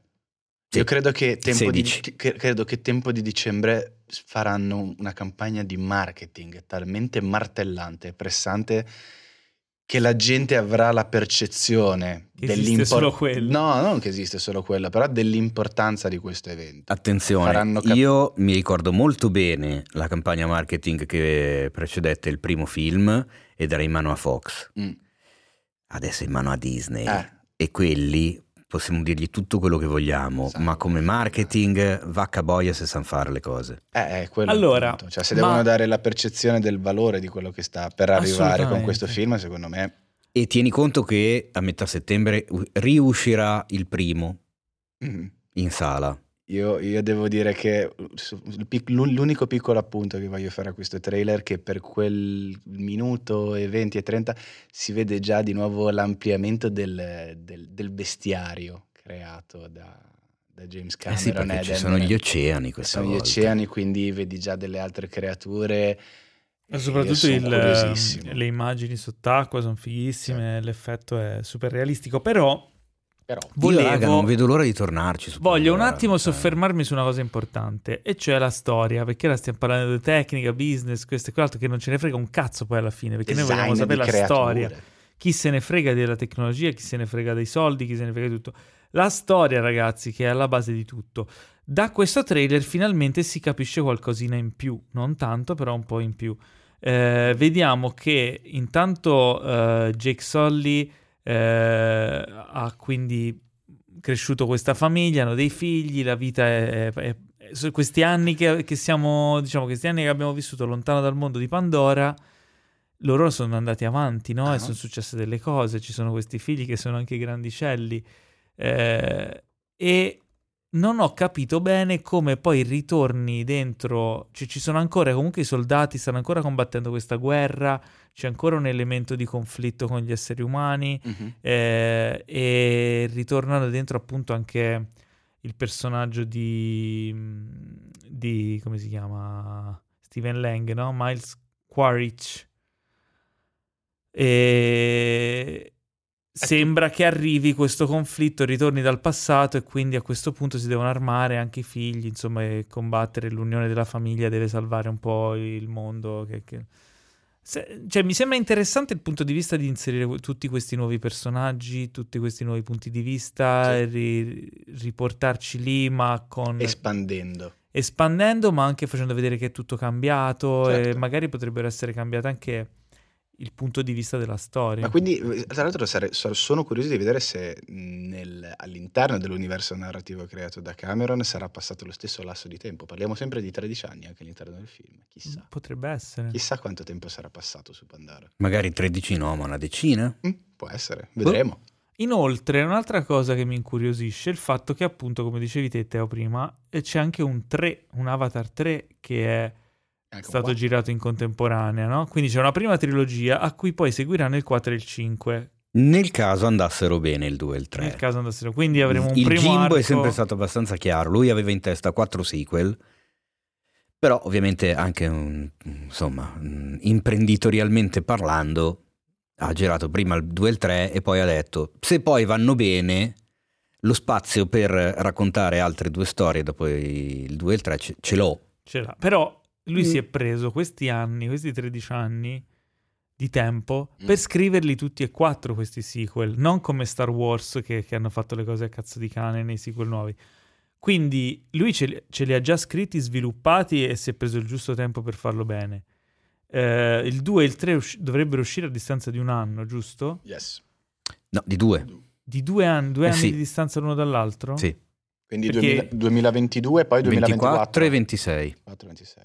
Ok, perché cor- nel corso di questi anni sono stati fatti 7000 annunci, cioè il Mm. fatto che lui facesse tutti questi sequel si sapeva, aveva già anche annunciato i possibili titoli e infatti La Via dell'Acqua era quello che era stato già annunciato in passato. Eh, dovevano uscire a distanza di un anno uno dall'altro, poi i primi due sequel a un anno a distanza, poi con un gap di un anno e altri due sequel a distanza di un anno. Poi sono Attenzione cambiate le però, cose sono cambiate le cose soprattutto da quando Fox è passato in mano Disney, che quindi hanno dovuto rivedere un attimino il calendario perché altrimenti si facevano concorrenza da soli. Eh sì, Tra Star Wars, tra tutte le altre IP che adesso si trovano in mente, chiaramente devono puntare, hanno Marvel, hanno Star Wars, hanno Avatar, non è che puoi farli uscire eh, certo. tutti lo stesso anno nello stesso mese perché altrimenti... eh, si autofagocita. esatto.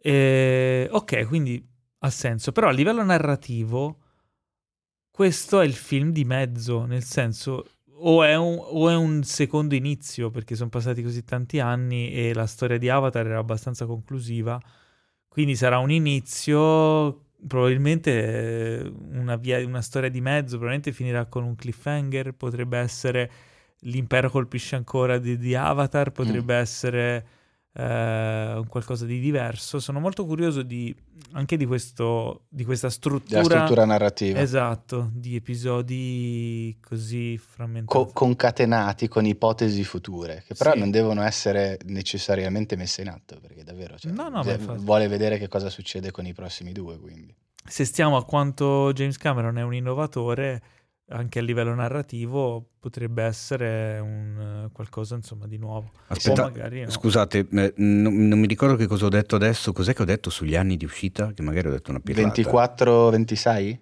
Ok, sì, 22 quest'anno, 24, 26 e 26. 28. Ma il 26 e il 28 chiaramente sono mm, Sono- da vedere. No, aspetta, il terzo non verrà fatto comunque. Ho Il capito male. Terzo io. esce per Terzo forza. sì, perché l'hanno già 24. girato. E anche, eh?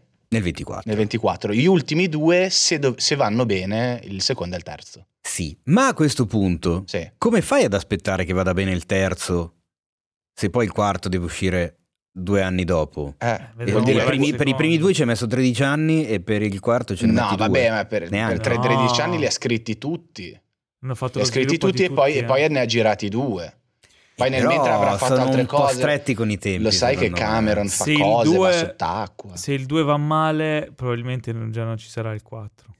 Riga, se va male se ne torna in fondo alla fossa delle Marianne. Sì, Comunque, beh, lui che frega quindi- giusto, quindi. Questo è Avatar, Mi la frega via un dell'acqua. cazzo, lo vuoi andare in acqua? James Ah. Cameron vuole stare in acqua. Ma va benissimo. Abbiamo parlato della via dell'acqua. Avatar ciaff. uscirà E il quindi- 16 dicembre e eh, non è il nostro trailer preferito di questa settimana. Possiamo dirlo forte questa cosa qui?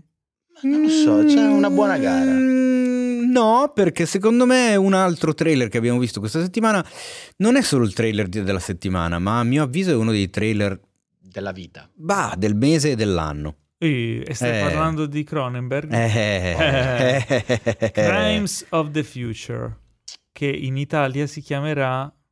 Crimini dal futuro. Ma non si chiama? futuro? Si chiama così? No. Ah, No, no. anche perché non è ancora stata annunciata la data, usci- data di uscita italiana, se non ricordo allora? male. Eh, lo so, volevo... Perché devi dire queste cose false e tendenziose?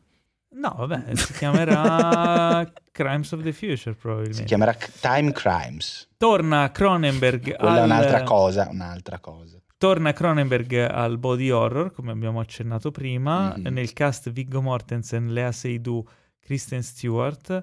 eh, e, mm, però il, il tono mi sembra molto più, un po' più reali, non molto, un pochino più realistico e meno surreale rispetto ai suoi vecchi film. Cioè mi sembra un po' più cyberpunk e meno super surreale strambo. What? No. No, Paolo. Sicuro? No, Paolo. Da questo trailer, dal teaser non avrei detto, ma da questo trailer qui invece sì, perché comunque c'è questo Ah, personaggio di Viggo Mortensen che si fa fare tutte le modifiche Eh. al corpo, Eh. che stanno cer- sta cercando quasi di elevarsi oltre la Sì. forma umana. Ora non ho capito bene eh, il- la sinossi e di, di cosa parla, magari vediamo anche di tradurla in tempo reale, però Il trailer è meraviglioso, secondo me. Ha un montaggio con una musica che crea un'atmosfera pazzesca e ti Dark, lascia eh. percepire poco del plot, Però ti tira in mezzo tantissimo. Sì, ma raga, io non è che stavo È criticando. una roba fighissima. No, no, non- l'abbiamo capito che non è una critica, Mi ma per, sembra come un- la, per come la vedo io, questo qua è, questo è body horror all'ennesima potenza. Esatto. Cioè, existence, Sì, Existence, bravo. Existence dopato, cioè Sì. testosterone. Sì, però eh, Existence era un po' più esteticamente bizzarro. Cioè tu dici non è Videodrome, non è la mosca. Questo mi sembra un pochino più ehm, realistico nel senso di- Inseparabili. Più cyberpunk, un po' più sci-fi, un po' più anche curato a livello di dettaglio delle, delle scenografie. Inseparabili. Cioè, Beh. te lo ricordi col doppio Jeremy Irons? No, non lo vedo in quel filone là, Teo. No? No, Mm. no. Cioè, mi sembra che abbia un look molto più eh, realistico rispetto al passato. Chiaramente, magari dei mezzi diversi, eccetera, però mi ha fatto un bel, un bel sembra un'evoluzione di quello Sì, che era il Sì, suo- beh, quello certo. è estremamente cupo eh, come trailer. Sì, sì, sì, veramente molto dark. E eh, la- ricordiamoci che la sceneggiatura comunque l'ha scritta ve- più di vent'anni fa, ce l'ha nel cassetto da- dai tempi d'oro. Ah, sì? Eh sì, è una sceneggiatura vecchissima. Il titolo riprende un- uno dei suoi primi, dei suoi primi lavori che tra l'altro... Secondo o terzo film. Secondo o terzo film che tra l'altro ho visto di, di recentissimo perché volevo arrivare a Cannes preparato, ma tanto pare che non mi servirà una beata mazza. E, mm, ed è un film estremamente sperimentale, cioè poco, poco, pochissimo body horror a livello visivo, a livello proprio di modifiche e distorsioni della carne. È un film molto particolare anche dal punto di vista della sperimentazione del montaggio sonoro, della recitazione. È un film narrativo, non ci sono dialoghi, c'è una voce narrante che racconta tutto quello che avviene a schermo e quindi è un Cronenberg molto sperimentale, quello di questo primo Crimes of the Future che pare avrà in comune con eh, quello che esce adesso, giusto, giusto il titolo, perché la sceneggiatura e il soggetto sono altra cosa. E risalgono però al periodo d'oro del body horror di, Mm. di Cronenberg e si vede, si vede perché questo è veramente eh, le mutazioni del corpo e della carne all'ennesima potenza. E loro due già ci sono, ci sono due o tre quadri con la 6-2 Mamma e. Mortensen che sono, boh, sono Meravigliosi. perfetti. Beh, ma già anche la... una delle poche battute che si sente nel film eh, quando dice la chirurgia è il nuovo sesso Sì. è proprio è una frase che racchiude il, il cinema di Cronenberg Sì. fondamentalmente E è- subito dopo si vede giusto la Seidu che, che lecca una ferita, una, una ferita non cauterizzata di, di Mortensen. Quindi, Allora, visto che tu hai nominato Khan, ragazzi, è, momen- è arrivato il momento di prendere una decisione gigantesca per, la nostra- per il nostro futuro. Oh, io- Voi non sapete ancora niente, quindi lo dico in diretta, è bellissimo come mi state guardando entrambi in questo momento.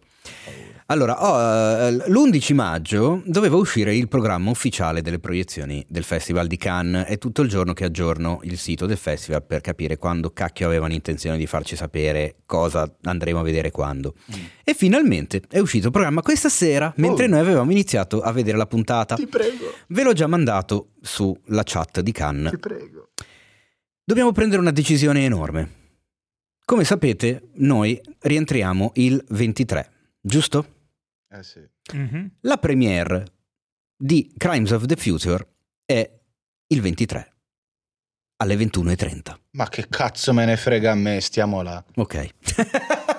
Ma io sto, ma io sto là, ma io sto là. 24. rientro con te. No, aspetta un attimo, però alla premiere Aspetta, rischiamo di non entrare perché sarà l'anteprima, l'anteprima serale, smoking, cazzi stramazzi con, eh, Sì, con il to- cast. togli pure il rischiamo. Cioè, Eh. È alle entriamo. 21.30 la Lumière. Eh. Ed è quella smoking, cazzi E non stramazzi con il cast. e il e non c'è la stampa, do- le- quella stampa dopo in Bonuel o cose del genere? Allora, è Sì. arrivato il programma eh, in PDF, ve l'ho mandato, bisogna ancora capire, chiaramente sul programma in PDF non ci sono il press screening perché ce le mandano noi nel nostro account, devo ancora andare a vederle. Mettiamola così. Ma se la premiere alle 21.30, se la Vabbè, premiere- ma a parte quello... Ma la premiere non entreremo mai perché sappiamo che la premiere è impossibile entrare, salvo miracoli. Io ti dico che se la danno in Bonuel o non mi ricordo qual è l'altra sala, che Debussy. fa, Debussy, che fa la proiezione stampa, per quanto mi riguarda io mi fermo e lo guardo, ma non, esi- cioè, ma non c'è dubbio, non c'è proprio un un briciolo di dobbiamo stare tutto il giorno con i trolley. Ma che cazzo? Ma no, ma la lascio in- li lascio in macchina.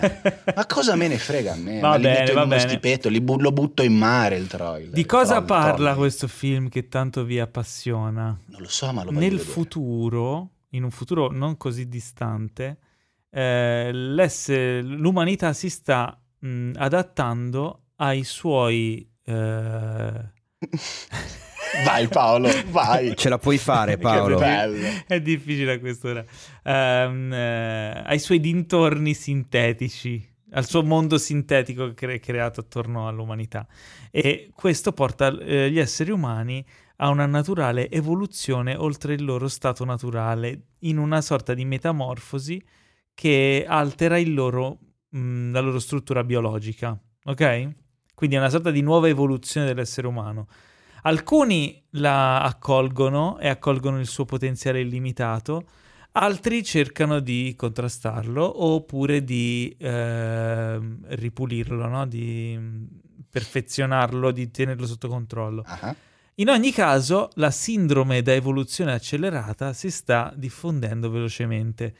Eh, Soul Tenser, che credo sia il personaggio interpretato da, Viggo Mortensen. da Viggo Mortensen, me lo confermi? Sì, è lui.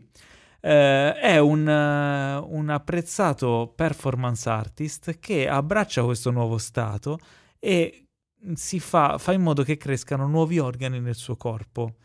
E insieme, a, mm, insieme alla su- al suo partner, al- che, che è Caprice, che credo sia è lei, Lea Sì. Seydoux, Sì.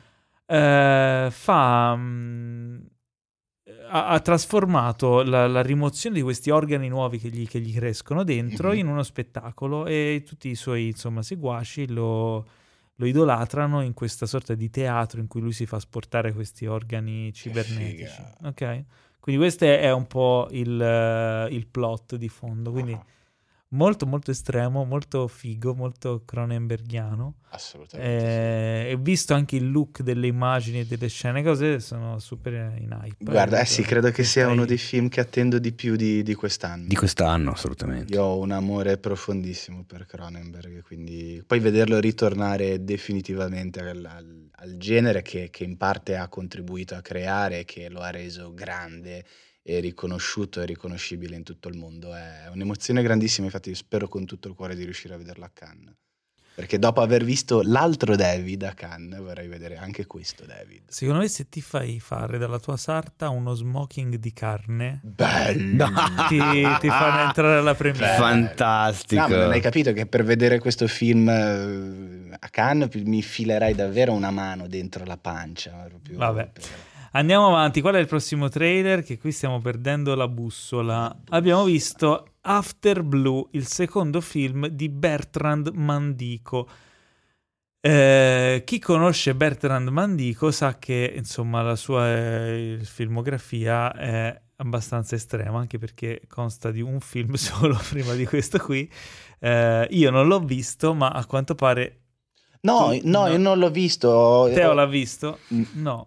No, ma ne ho letto Esatto. perché lo ha visto il nostro Sebastiano Miotti al Ravenna Nightmare Film Festival nel 2019. Perché il film che poi vinse il Ravenna Nightmare Film Festival 2019, Les Garçons Sauvages, cioè i ragazzi selvaggi. E se andate appunto a cercarvi l'articolo eh, sul sito, la recensione si chiama Il giovane lo uccide il vecchio che lo inghiotte. E il film è particolarissimo con questa fotografia veramente fuori da ogni canone, ogni tempo. Psichedelica. quasi. Psichedelica con queste luci fortissime, mega colorate, Mm. questa pasta che sembra una sorta di VHS anni 70, è, è veramente un qualcosa di cinematico. Si vedono anche degli effetti speciali molto molto materici. Esatto, artigianali. Artigianali. Come una volta, Sì. come, come l'antichi. Ma mi è, mi attizzato eh, questo trailer.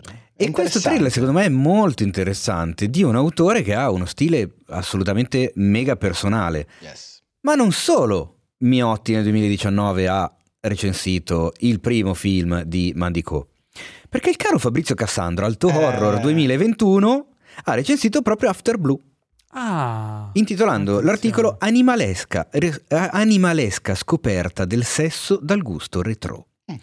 E quindi vi potete trovare anche l'altra recensione del film di Mandico. Quindi è un autore che comunque stiamo, stiamo seguendo. E andatevi a vedere il trailer, andatevi a vedere i frame Sì. che Fabrizio ha messo per corredare la sua eh, recensione. E secondo me sono sicuro, anzi, che almeno 5 di voi si incuriosiranno di brutto per andare a vedere e, e andranno a riscoprirsi la filmografia di questo autore che potrebbe diventare uno dei vostri preferiti. È un tipo di cinema che secondo me serve, cioè nel senso, io ho voglia anche di questo cinema qua, Mhm. proprio fuori, fuori dagli schemi Le soliti. immagini sono fighissime, cioè alcune cose non so- sembra un po'... C'ha un po' di fotografia colorata alla Dario Argento, così però spinta a un livello di sci-fi estremo, di cose assurde. Senti questi degradé ass- sulla lente Sembra- proprio della cinepresa. Sì, cioè. cose, cose strane, molto figo. Visivamente è figo, poi narrativamente non ho idea di come possa conciliare quello stile con una narrativa comprensibile, però mi ha incuriosito. Ma Sicuramente qual è la storia di questo, di questo film? Lo sappiamo. Eh, è una storia su, su questo pianeta di un'altra galassia. No, no, no, dove- no, no, no, Paolo, Eh. IMDB. No, e no, adesso no. ci No, traduci in tempo no. reale perché non l'hai ancora fatto stasera. No, l'ha fatto fatto, l'ha prima. fatto. Eh, Sì, in ma non, italiano. eh, ma non Ok, eh, no, un futuro no. chimerico su After Blue, un pianeta di un'altra galassia, un pianeta vergine dove solo le donne possono sopravvivere in mezzo alla flora e alla fauna innocue. Ma non è valido, era già Era scritto in italiano. Non c'è divertimento. Ma che tristezza. Eh, Ma andiamo avanti, andiamo avanti e parliamo di House of the Dragon. Finalmente torna Game of Thrones sotto forma di una serie spin-off, serie prequel. Sì. No, più che spin-off è un prequel, Eh è sì, diverso, no? eh sì. Eh, serie prequel che arriverà su HBO, HBO Max dal 21 agosto, quindi insomma non molto in là. Finalmente vediamo un po' di immagini, un po' di personaggi, un po' di narrativa di questa storia che dovrebbe riprendere le vicende passate della casata dei Targaryen. eh, e quindi coloro che controllano i draghi, no? tutte le leggende, le cose di cui Nello avevamo specifico. Viserys, se non ricordo male, che tra l'altro è uno dei nomi dei, dei tre draghi di, di Daenerys. Non vorrei dire una stupidaggine, ma nel no, tre... No? non lo so, non mi ricordo. No? Allora, vabbè, se ho detto una stupidaggine, No, gli, app- gli eh, appassionati di. Game of Vabbè. Thrones mi perdoneranno. Magari l'ho detta io. Comunque, sì, eh, Viserys interpretato da Paddy Considine. eh, e poi nel cast ci sono Matt Smith come Demon Targaryen. E, e poi chi c'è? Chi c'è di. C'è Rhys Ifans. eh, insomma, c'è un cast, cast interessante, ma eh, per la prima volta, appunto, vediamo. Allora, mi ha colpito di questo trailer anche la messa in scena e la fotografia, che non Mhm. sono blande come ad esempio quelle del trailer del Signore degli Anelli, Mhm. The Rings, Rings of Power. Sì. Eh, c'è una cura, è, è molto più dark, è molto più intrigante no? a livello anche estetico. Sembra comunque rimettere in scena gli intrighi di potere, tutte quelle Eh, cose. si che vedono tante famoso. dinamiche di, di corte in Sì. questo, in questo trailer. Comunque mi autocorreggo perché in realtà i draghi di Daenerys sono Drogon, Regal e Viserion. Mi ero confuso. Eh, vedi, era Viserion, Mi- Viserys, esatto, infatti mi sono confuso per quello. E comunque promette bene, secondo me. Io sono interessato solo per la presenza di Riff Ifans che adoro con tutto me stesso dopo quel brutto cazzone avariato. Me lo porterò nel, nel cuore per tutta la vita, uno degli insulti cinematografici più belli della In storia che, del in che film era? Eh, Nothing Hill. Ah, quando sì. c'è il buon Hugh Grant che gli, che che gli confida di aver appena, di aver appena lasciato la- la- come si dice, il personaggio interpretato da Julia Roberts, giusto? E c'è Riff Ifans che lo guarda in mutande e gli fa brutto cazzone avariato. Meraviglia. E io invece al contrario, tornando al Doctor Who di prima, non riesco proprio a vedere Matt Smith con i capelli biondi lunghi. Ma no, ci sta, c'è la faccia in cazzo. Non lo so, me lo immagino sempre che si gira verso la macchina da presa dicendo Fats are cool. E, e poi vola via con il suo completino grigio e la cravatta rossa. Non, boh, non, non lo so, cioè è un attore che ho conosciuto su quella serie. Già anche in Ultima Notte a Soho facevo un po' fatica a vederlo in quel ruolo. Mhm. perché è un volto che ho legato molto a Doctor Who e lui aveva caratterizzato così tanto. E vedi, però per esempio, scusa se ti interrompo, però vedi già questa cosa qua io non l'ho percepita e per me è stato perfetto nel, nel ruolo di Ultima Notte a Soho. Io non ho visto, non, ve- non vedo, non lo conosco come, come attore di Doctor Who e per me è fu- è fu- funzionale, anzi anche nel trailer di eh, House of Dragons mi sembra che abbia il physique du role e, e lo sguardo e i lineamenti e la fisionomia giusta. Eh, vedi, no, è una questione, È una questione di, di- abitudine. esatto, di abitudine e di, di affettività eh, legate al personaggio che... però- Cosa che però non mi è successa con, eh, con Tennant. Mm, Però mm. vabbè. Posso dirvi che sono proprio contento che torni Game of Thrones e che mi Perché? mancava? Perché così speri che possa cancellare quella terribile conclusione? Forse un po'. Eh, che, l'avvi, un po'. che l'avvi un Ma po' quell'onta. Secondo me lo scopriremo subito dalla prima puntata se siamo tornati al vecchio Game of Thrones o, o no. Mhm. Dal quantitativo di boobs. che Boobs, ci boobs, Ancora. blo- and blood. ci quindi boobs and blood. Che Boobs pirla. blood, Le due blood. B. Quindi vedremo, vedremo. Arriverà, come dicevo, il 21 agosto. Mentre il 20 maggio tornerà con una terza stagione la serie antologica animata Love, Death and Robots. Anzi, Love, Death plus Robots. eh, su Netflix. Eh, terza parte, quindi terza, diciamo, collection di cortometraggi animati digitali sul mondo appunto de- della sci-fi, amore, morte e robot e robots. Quindi mh, allora, la prima serie l'avevo molto apprezzata, la seconda stagione l'ho skippata. Sono no, anzi, te. non l'ho skippata, ho visto i primi forse due o tre Poi l'hai persa. E poi me la sono persa per strada. Però vedendo il trailer di questa qui mi sembra molto più tornata ai fasti della prima. E io ti dico che sottoscrivo ogni singola parola che hai pronunciato. Ma in toto, nel senso che io ho visto la prima, la seconda l'ho skippata, ma la recupererò così per completezza. La terza, vedendo il trailer, mi ha intrigato, la vedrei. Molto anche curata a livello di, a livello tec- di tecnologia, di, Sì, proprio de- delle sì, immagini, eccetera. Sì. Eh, anche di inventiva, di mh, cura. Però anche il Design. trailer della seconda Era era, figo. figo. eh. Sì. Eh. Ma non lo so, sai, Beh, non se non altro è un trailer ben fatto e le immagini delle animazioni, dei disegni sono totali. Anche se ho da domandarmi una cosa, ci sono dei contesti narrativi che così a impatto mi sembrano non pienamente collocabili nell'idea di Eccolo morte, lì. robot e... Eh, sempre lì torniamo. Mi sembravano, poi, poi magari, sai, cioè, perché mi sembrava di, di aver visto tipo dei combattenti medievali o comunque contesti, non, appunto, non da robot, morte e amore. Magari, non lo so, sono realtà virtuali, chi lo sa, non ho idea. Cioè, ra- raccontano di altro. Comunque sono nove storie, giusto? Nove, nove cortometraggi? Credo. Se non eh, ricordo male, il numero dovrebbe essere proprio quello, no? Dal 20 maggio su Netflix, quindi se avete amato eh, le vecchie stagioni, andatevi a vedere il trailer di Love, Death and Robots, che insomma promette bene, promette bene. Eh, poi passiamo oltre e abbiamo un film, debutto nel lungometraggio di Barrett Burgin, con un trailer sci-fi claustrofobico, il titolo è Cryo, scritto Crio con la Y. Eh, Teo, parlaci di questo film che Eh, tu hai tanto insistito eh. a inserire nella lista dei trailer. Ma allora è uno di quei film che, come ben sai e come ben sa eh, il Come nostro bonsai. pubblico. Ma perché mi hai spoilerato la stronzata? Volevo arrivarci e me l'hai bruciata. E mai bruciare le piante, Paolo. Hai ragione. Quindi piantala.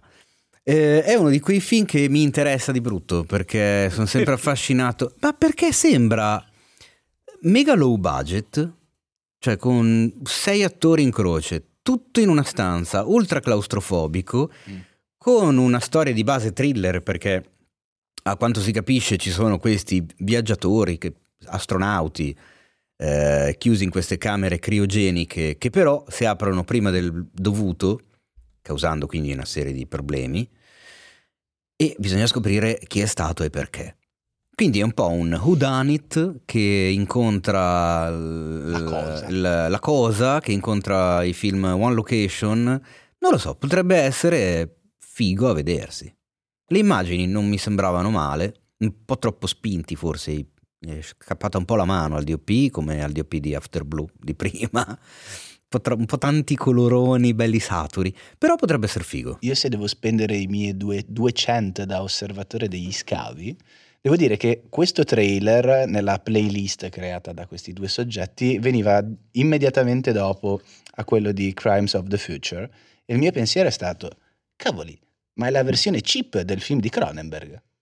È vero. Allora, Scusa. ci sono due stacchi soprattutto e montati uno dopo l'altro che effettivamente hanno fatto venire in mente a me, però non c'entrano No, assolutamente. non c'entra niente, però l'idea del thriller, lo sci-fi, eh, comunque... Lo chiffon, Lo chiffon, lo sci-fi e il gruppo ristretto di attori sono elementi che sono comuni ai due film. Ma perché c'è una siringata a un certo punto, uno stretto sul corpo Vabbè, di vabbè, qualcuno, vabbè, quindi sono- lo ricordavo Mi è un venuto pochino. questo questa roba, io da, da- così, da osservatore di scavi la volevo buttare là, poi fatene ciò che volete.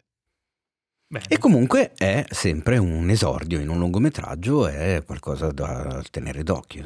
Quando un regista decide di buttarsi sul lungo, eh, noi siamo sempre lì con i fucili piantati.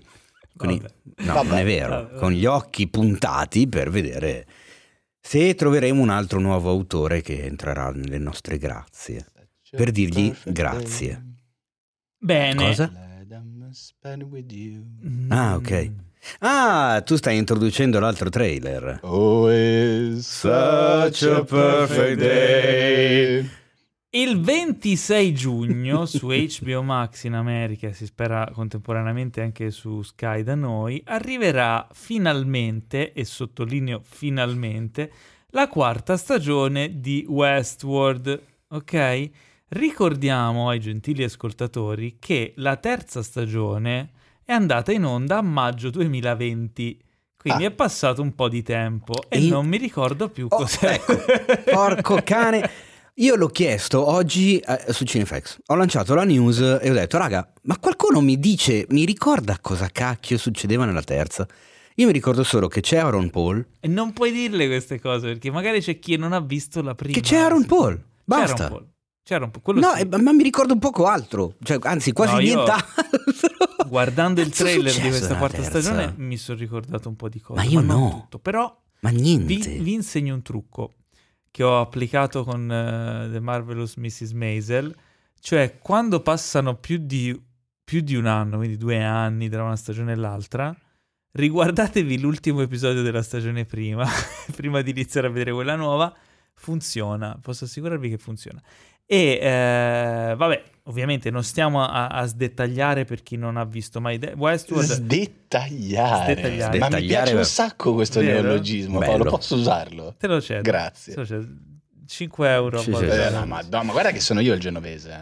eh. Eh, Faccio appunto. presente. Vabbè, dai, 3. Va bene, dai. Quindi, per chi non avesse mai visto Westworld, eh, è una serie molto molto bella, secondo me, da- che vale la pena recuperare. Eh, a parte il valore produttivo estremamente alto che hanno messo in campo HBO, eh, riprende ovviamente il famoso film Westworld da noi il mondo dei robot, cioè non è che riprende il film, è ispirato allo stesso libro di, eh, di Michael Crichton. Crichton. Eh, quindi un, Diretto eh, da Michael Crichton, tra l'altro, il film. il film. Con Yul Brynner. Sì, Sì, ma che non tratto, era tra- tratto da un suo omonimo romanzo. Esatto. Tra l'altro sono casi, son casi molto particolari, perché trovare chi, chi scrive il libro e poi si dirige il film... è- E tra l'altro il film non era neanche male, quella è la cosa positiva. Eh, però da uno che è esperto di creare dei parchi a tema che poi va tutto storto, cosa ti aspetti? Infatti ha sc- ha scritto anche Jurassic Park. Ma in questo parco dei dinosauri è previsto che si vedano dei dinosauri? Sì. Era una citazione. Sì, Paolo. Sì, lo so che era una citazione. Ma non mi ricordavo come rispondeva, quindi... Brutto figlio di so, puttana, boh. ce l'ho fatta! Non lo so, potevi rispondermi, rispondermi con un'altra, tipo qui non si bada a spese, cioè la scelta era ampia. Io una- mi ricordo solo una citazione da Jurassic Park. Che bella montagna di merda. e me l'hai spoilerata. Ecco. no, io ne ricordo anche un'altra. Ah, ah, ah. E anche quella, anche quella. non Anche hai scritto la parola d'ordine? Ok, quindi eh, Ah, ah, ah. Westworld, che non è Jurassic Park, anche se gli può somigliare, racconta di questo parco a tema del futuro dove ci sono dei robot che interpretano dei personaggi in un mondo western e tu puoi andare lì, spararli o trombarli, perché è HBO. E, e, Dai, e- fare- basta con sta storia. No, ma è vero. No, cioè, ho capito, ma è che è tutto sesso c'è, la violenza, c'è violenza in Westworld? Beh, sì. Boobs? Sì. Sì. Quindi- in effetti... BM Ma sai che mi sa che c'ha ragione? Dovrebbero chiamarsi HB, HBoobs. HBoobs. HBB. HBOBs. Vabbè. Eh, serie molto bella. ehm, la terza stagione ha fatto un po' un, eh, un mega twistone cambiando un sacco di cose in tavola e questa- questo trailer della quarta stagione, quindi se avete visto le tre precedenti, è un gran bel trailer. È veramente, cioè a livello di serie è un trailer eh, top secondo me. No? È uno di quelli che ci ha lasciato più a bocca aperta, ma sembra che voi due siate ormai persi nei vostri pensieri. No, no, non sono perso nei miei pensieri. Stavo cercando di, di recuperare, di capire che cosa aveva fatto Crichton a livello di, di produzione audiovisiva. E sono rimasto stupito perché ci sono delle cose che. Delle cose, sì, un sacco di cose, ma delle cose che non mi ricordavo assolutamente. Tipo, Aveva fatto anche Yarrow. esatto, d- esatto, ha ispirato alla raccolta di racconti casi di emergenza. Io non lo sapevo questa cosa. Sì, sì, sì. E non sapevo neanche che è stato. Sapevo che è autore de eh, I Mangiatori di Morte, da cui hanno tratto il tredicesimo guerriero, uno dei film del cuore. Ehm, ma non sapevo che fosse, fosse stato anche produttore del film. Si imparano un sacco di cose. Eh, da bravo, Wikipedia. bravo Craig. Bravo Quindi, insomma, non perdetevi Da questo trailer. Wikipedia. Da Wikipedia. Mamma mia, adesso entro e scrivo che Michael Crichton è l'autore di Top Gun e tu poi lo leggi e dici ah cazzo non lo sapevo che era l'autore E di Top comunque Gun. fatevi un favore, guardate il tredicesimo guerriero perché è bellissimo. Bene.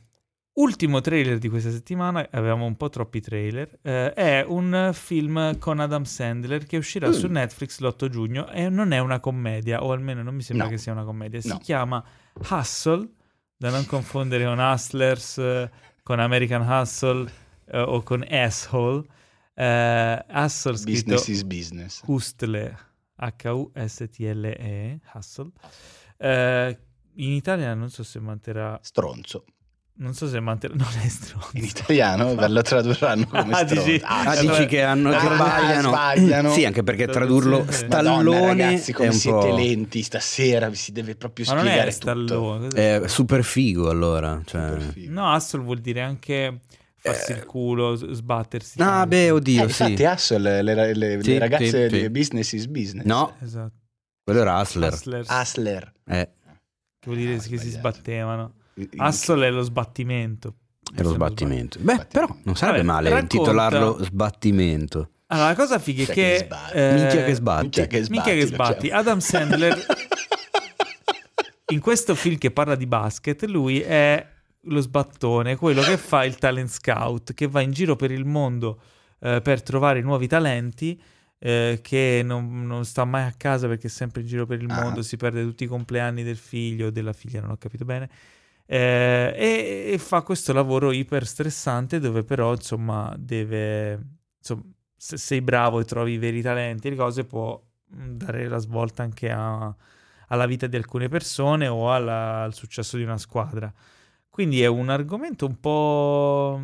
Non, penso, mm, boh, non mi è mai capitato di vedere un film su questo tipo di lavoro, cioè di, o di personaggio. A, memo- a memoria no, quello che mi ha stupito vedendo il trailer mi sembra un Sandler incredibilmente in parte, ma eh, questa cosa riconferma il fatto che lui se diretto da persone di criterio, da registi che sanno fare il proprio lavoro e magari in eh, produzioni che abbiano un senso e non eh, cambia la tua vita con un click, eh, è, persino un attore capace. Che i- comunque I fratelli Safdie, voglio dire, Safdie. Saft, Safdie, Saf- eh, sono un po' un bisticcio, Safdie. Che comunque boh, cambia la tua vita con un un click, click. se posso è uno dei meno peggio dei suoi peggio. Sì, eh. no, ho citato ci- perché ci- il finale me- è un bel plot twistone. Ma Il meno peggio dei ricorda? suoi peggio. Eh, Vabbè, ok, potevo citare The Waterboy magari, ma anche The Waterboy aveva qualcosa di simpatico. eh. Beh, allora ti dico Sandler. Hubie Halloween. Ah, sì, ne, aveva, ne avevi parlato te. Sì, ne abbiamo qualche parlato. È uno- fa. forse è l'ultimo che ha fatto su Netflix eh, stupido e non quello dei... di- Vabbè, io pensavo dei più che altro a Paul Thomas Anderson, cioè, Beh, o davvero ai beh. Brothers. No, quando Adam Sandler, eh, diciamo che funziona meglio nei film eh, seri che Mhm. nelle commedie, forse. E se no c'è una, eh, Nel- Rain Over Me, anche un altro bel film con Adam Sì, Sandler. bravo. Mm, Di... A me sta simpatico. Eh, non lo so, Non lo ricordo, adesso andiamo a guardare. A me. Adam Sandler sta simpatico. Mi...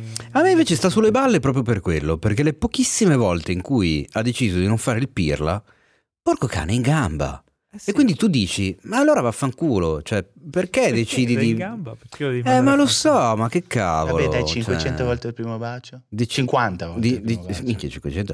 Eh, Decide beh, di... Sai quante volte rivive quella Eh, cavolo di in effetti giornata? sì. dai?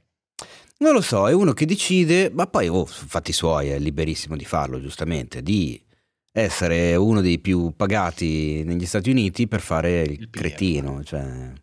Quando invece in realtà quando gli danno dei soggetti interessanti e ci si mette, cazzo, ogni volta, cioè in Diamanti Grezzi ragazzi è, È bravissimo. è bravissimo, io l'ho rivisto di recente, vacca boia, cioè.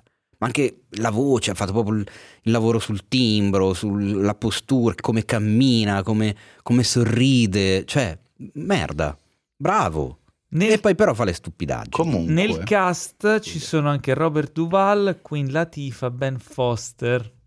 Eh? eh? eh, Grande Queen Latifah. Ok. E te, se non sbaglio, è prodotto anche da LeBron James. Sì, sì, Perché, giusto perché si parla di basket. e lo vedremo su Netflix, giusto? Arriverà su Netflix l'8 giugno, quindi insomma è imminente. È abbastanza imminente. Eh, detto questo, Aspetta, detto questo, detto questo, scusami Paolo, eh, Teo, eh, visto che lo chiedevi, Rain Over Me è diretto da Mike Binder, che non capisco e non mi ricordo perché tu lo- lo annoverassi come... Ah, diretto da... Non ha No, fatto niente. perché mi ricordavo male allora. Sì, no, è un- non ha fatto granché, è uno che poi ha smesso di fare film nel 2014, quindi... Però è carino, anche quello è un bel film da, da recuperare se volete. Rain Over Me, come Regna su di me, che tra l'altro è una canzone del, de- del re, giusto? No, non del re, di, di, di cosa? Di, di Springsteen, forse, sì. Davvero? Sì, sì, Non- sì, sì, sì, Non sì. mi ricordo. Dovrebbe essere. È giunto il momento delle recensioni, cari amici ascoltatori e care amiche ascoltatrici. Le recensioni di questa puntata sono ben quattro. Abbiamo un fi- due film, una serie e un anime. Eh, dobbiamo iniziare a inserire più sp- almeno un anime a puntata ci starebbe. Perché no? Perché ci sono tanti titoli interessanti. Attenzione, Ah, solo se la scelta è unanime, Chiaramente. Eh. Minchia. altrimenti... Iniziamo con il pentavirato. Dobbiamo proprio? Penta Beh, e l'hai visto tu, potevi non vederlo così non l'avremmo recensito. Guarda, ma sai che quasi quasi Ma è una serie o un volentieri- film? È una serie. Ah, allora ho sbagliato, erano due serie, un film e un anime. E infatti po- pochi film oggi, eh. Un film. Poi ci scrivono i commenti. Eh, ma parlate solo delle serie, dovreste chiamarvi Serious Facts. Ormai le serie sono il nuovo Beh, cinema. ma controbilanciamo perché sul sito invece siamo un pochettino più tirati. Avari sulle di serie, quello è vero. Invece nel podcast Si compensiamo. parla un- di un po' di tutto, dei processi, de- Ah, degli no. schiaffi. delle scalette dei festival. Degli schiaffi. Ok. Eh, no, è meglio che non ne, ne- Il- parliamone quando finiamo la puntata della scaletta di festival, raga, perché io sto piangendo in, in nostrogoto Allora, vedendo il programma. computer così. Perché? Eh, poi ti dico. Eh, allora, No. The Pentaverate. Il pentavirato. Sì, ne avevamo parlato in occasione dell'uscita del trailer. E avevamo detto, wow, questo trailer è promettentissimo. Ma attenzione, ti ricordi che cosa avevo detto? Perché io mi ricordo che cosa avevo Tu detto. avevi Sai, detto, guarda che secondo me è una cagata. No, io avevo detto che ammiro molto Mike Myers, però Solo in Halloween. speravo, no, non quel Mike Myers, un altro Mike Myers, che però speravo che eh, fosse più simile al primo Austin Powers che al terzo. Ah. Perché il rischio è- con lui è sempre quello di cadere nel pecoreccio, nello scatologico spinto. il con- caro vecchio zigzag. Eh, insomma, commedia proprio comicità delle elementari, solito discorso che abbiamo fatto più volte. E guarda un po', invece, è esattamente così. Pecoreccio. Mamma mia. Allora, che cos'è? L'idea è anche figa, cioè il concept eh, è divertente. Eh, che cos'è questo pentavirato? È questa società segreta che esiste dal- da, da metà del XIV secolo, formato da cinque personalità importantissime del pianeta Terra, proprio illuminate, importanti, colte e influenti, che formano questa società segreta per governare i destini del mondo nell'ombra, ma con la differenza. Che differenza c'è con le altre società segrete, rettiliani, illuminati, massoni, quelle robe lì? Che loro sono i buoni. E quindi fanno in modo di combattere il cambiamento climatico, eh, la plastica negli oceani, cioè eh, tirano i fili da dietro le quinte, ma per il bene dell'umanità, che fa ridere come, come, ba, come concetto. Non ho capito perché fa ridere, però. Perché è il contrario delle società segrete di cui si parla quando si fa del complottismo. Cioè, no? loro sono fatti come i cattivi, però fanno del bene. Però fanno del bene, Ah, esatto. ok. Il problemone grande, cast comunque con nomi importanti, tanti camei, eh, come solito fare Mike Myers nei, nei suoi progetti. Ci sono eh, delle idee che sono divertenti, nel senso che a un certo punto c- c'è l'intervento di Netflix stessa, cioè durante la serie a un certo punto, cioè, in più di un'occasione, compare il logo della N, così da- come se avessi sbagliato, avessi schiacciato un tasto e fosse ripartito dall'inizio Ah, che parte la schermata nera con la N che ti viene in faccia, col quella roba lì, e compare un omino vestito di tutto punto con lo sfondo Netflix dicendo salve, noi eh, avremmo effettivamente dato molta libertà creativa a Mike Myers, però poi fa queste cose, esagera e quindi ci, ci tocca andare a censurare, cioè c'è questa sorta di autoironia Ah. che prende in giro la serie stessa. Il problema è che il 90% delle trovate comiche e delle gag sono sulle solite cose. La cacca, la pipì, e la pupù, e la patata, e il pisello, e la scoreggia, e l'alito puzzolente, e cioè quella roba là. E io dopo 20 minuti non ne potevo più, però per completezza ho dovuto finirla, mi sono sparato questi 6 episodi di 25 minuti l'uno, che però sono stati lunghissimi. Non lo so, cioè dipende da che cosa vi fa ridere, noi lo diciamo spesso, la comicità è molto soggettiva, magari poi sono cose che a un certo tipo di pubblico fanno piegare in quattro. Mike Myers eh, fa un tour de force impressionante perché lui interpreta quattro dei cinque del pentavirato, più altri vari personaggi. Interpreta tipo 8-9 personaggi con Ah. quintali di trucco, di make-up, lenti a contatto, sì, assolutamente. Eh, lui si è sempre divertito molto a fare queste cose. Faceva il dottor Male, Austin Powers e Ciccio Bastardo, cioè li faceva tutti lui. E anche in questo caso si è divertito un casino a fare sta cosa. Ehm, c'è l'idea che c'è questo giornalista canadese che si deve infiltrare nel pentavirato e c'è quest'idea del Canada come se il Canada fosse un, un po' indietro, quindi vedi il Canada, le parti girate in Canada sono in 4 terzi, in una qualità che sembra 4,80, con una fotografia un, un po' brutta, e quando passano il confine il formato cambia automaticamente, si arriva all'1,85 a 1 in 4K, e, cioè ci sono delle trovate effettivamente divertenti, ma le gag, le running gag e fondamentalmente un po' troppa comicità verte sempre solo su, su quella roba lì e io, boh, sarà un mio limite, non lo so, sarà il mio gusto, ma dopo un po' queste cose non le reggo e non mi fanno ridere. E mi insegna un mio grande amico che se una cosa nasce per far ridere e non fa ridere, eh, allora siamo di fronte a un mezzo disastro, ecco. Quindi una serie diversamente meritevole questa... Eh, allora, per me sì, per me funziona proprio pochino, pochino, pochino, con tutto il bene che voglio a, a- a Michele. Poi ripeto, appunto, boh, provate a guardarvi la prima puntata, è lì su Netflix, pare sia anche costata un pochino, mm, abbastanza, perché comunque, ecco, a livello tecnico è fatta bene, cioè nel senso c'è tanta scenografia, c'è tanta cura, la fotografia è fatta in un certo modo, ehm, è che proprio è, è Moscia. moscia, trasparente, proprio eh, non, non lo so. Voi guardatevi la prima puntata, poi se, se vi fa ridere, allora guardatevela tutta.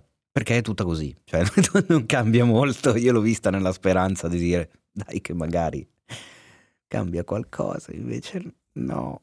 Ecco, mi sono preso vabbè, questa pallottola per il podcast. E non era spuntata. Eh, mica tanto. Magari lo fosse stata. Magari.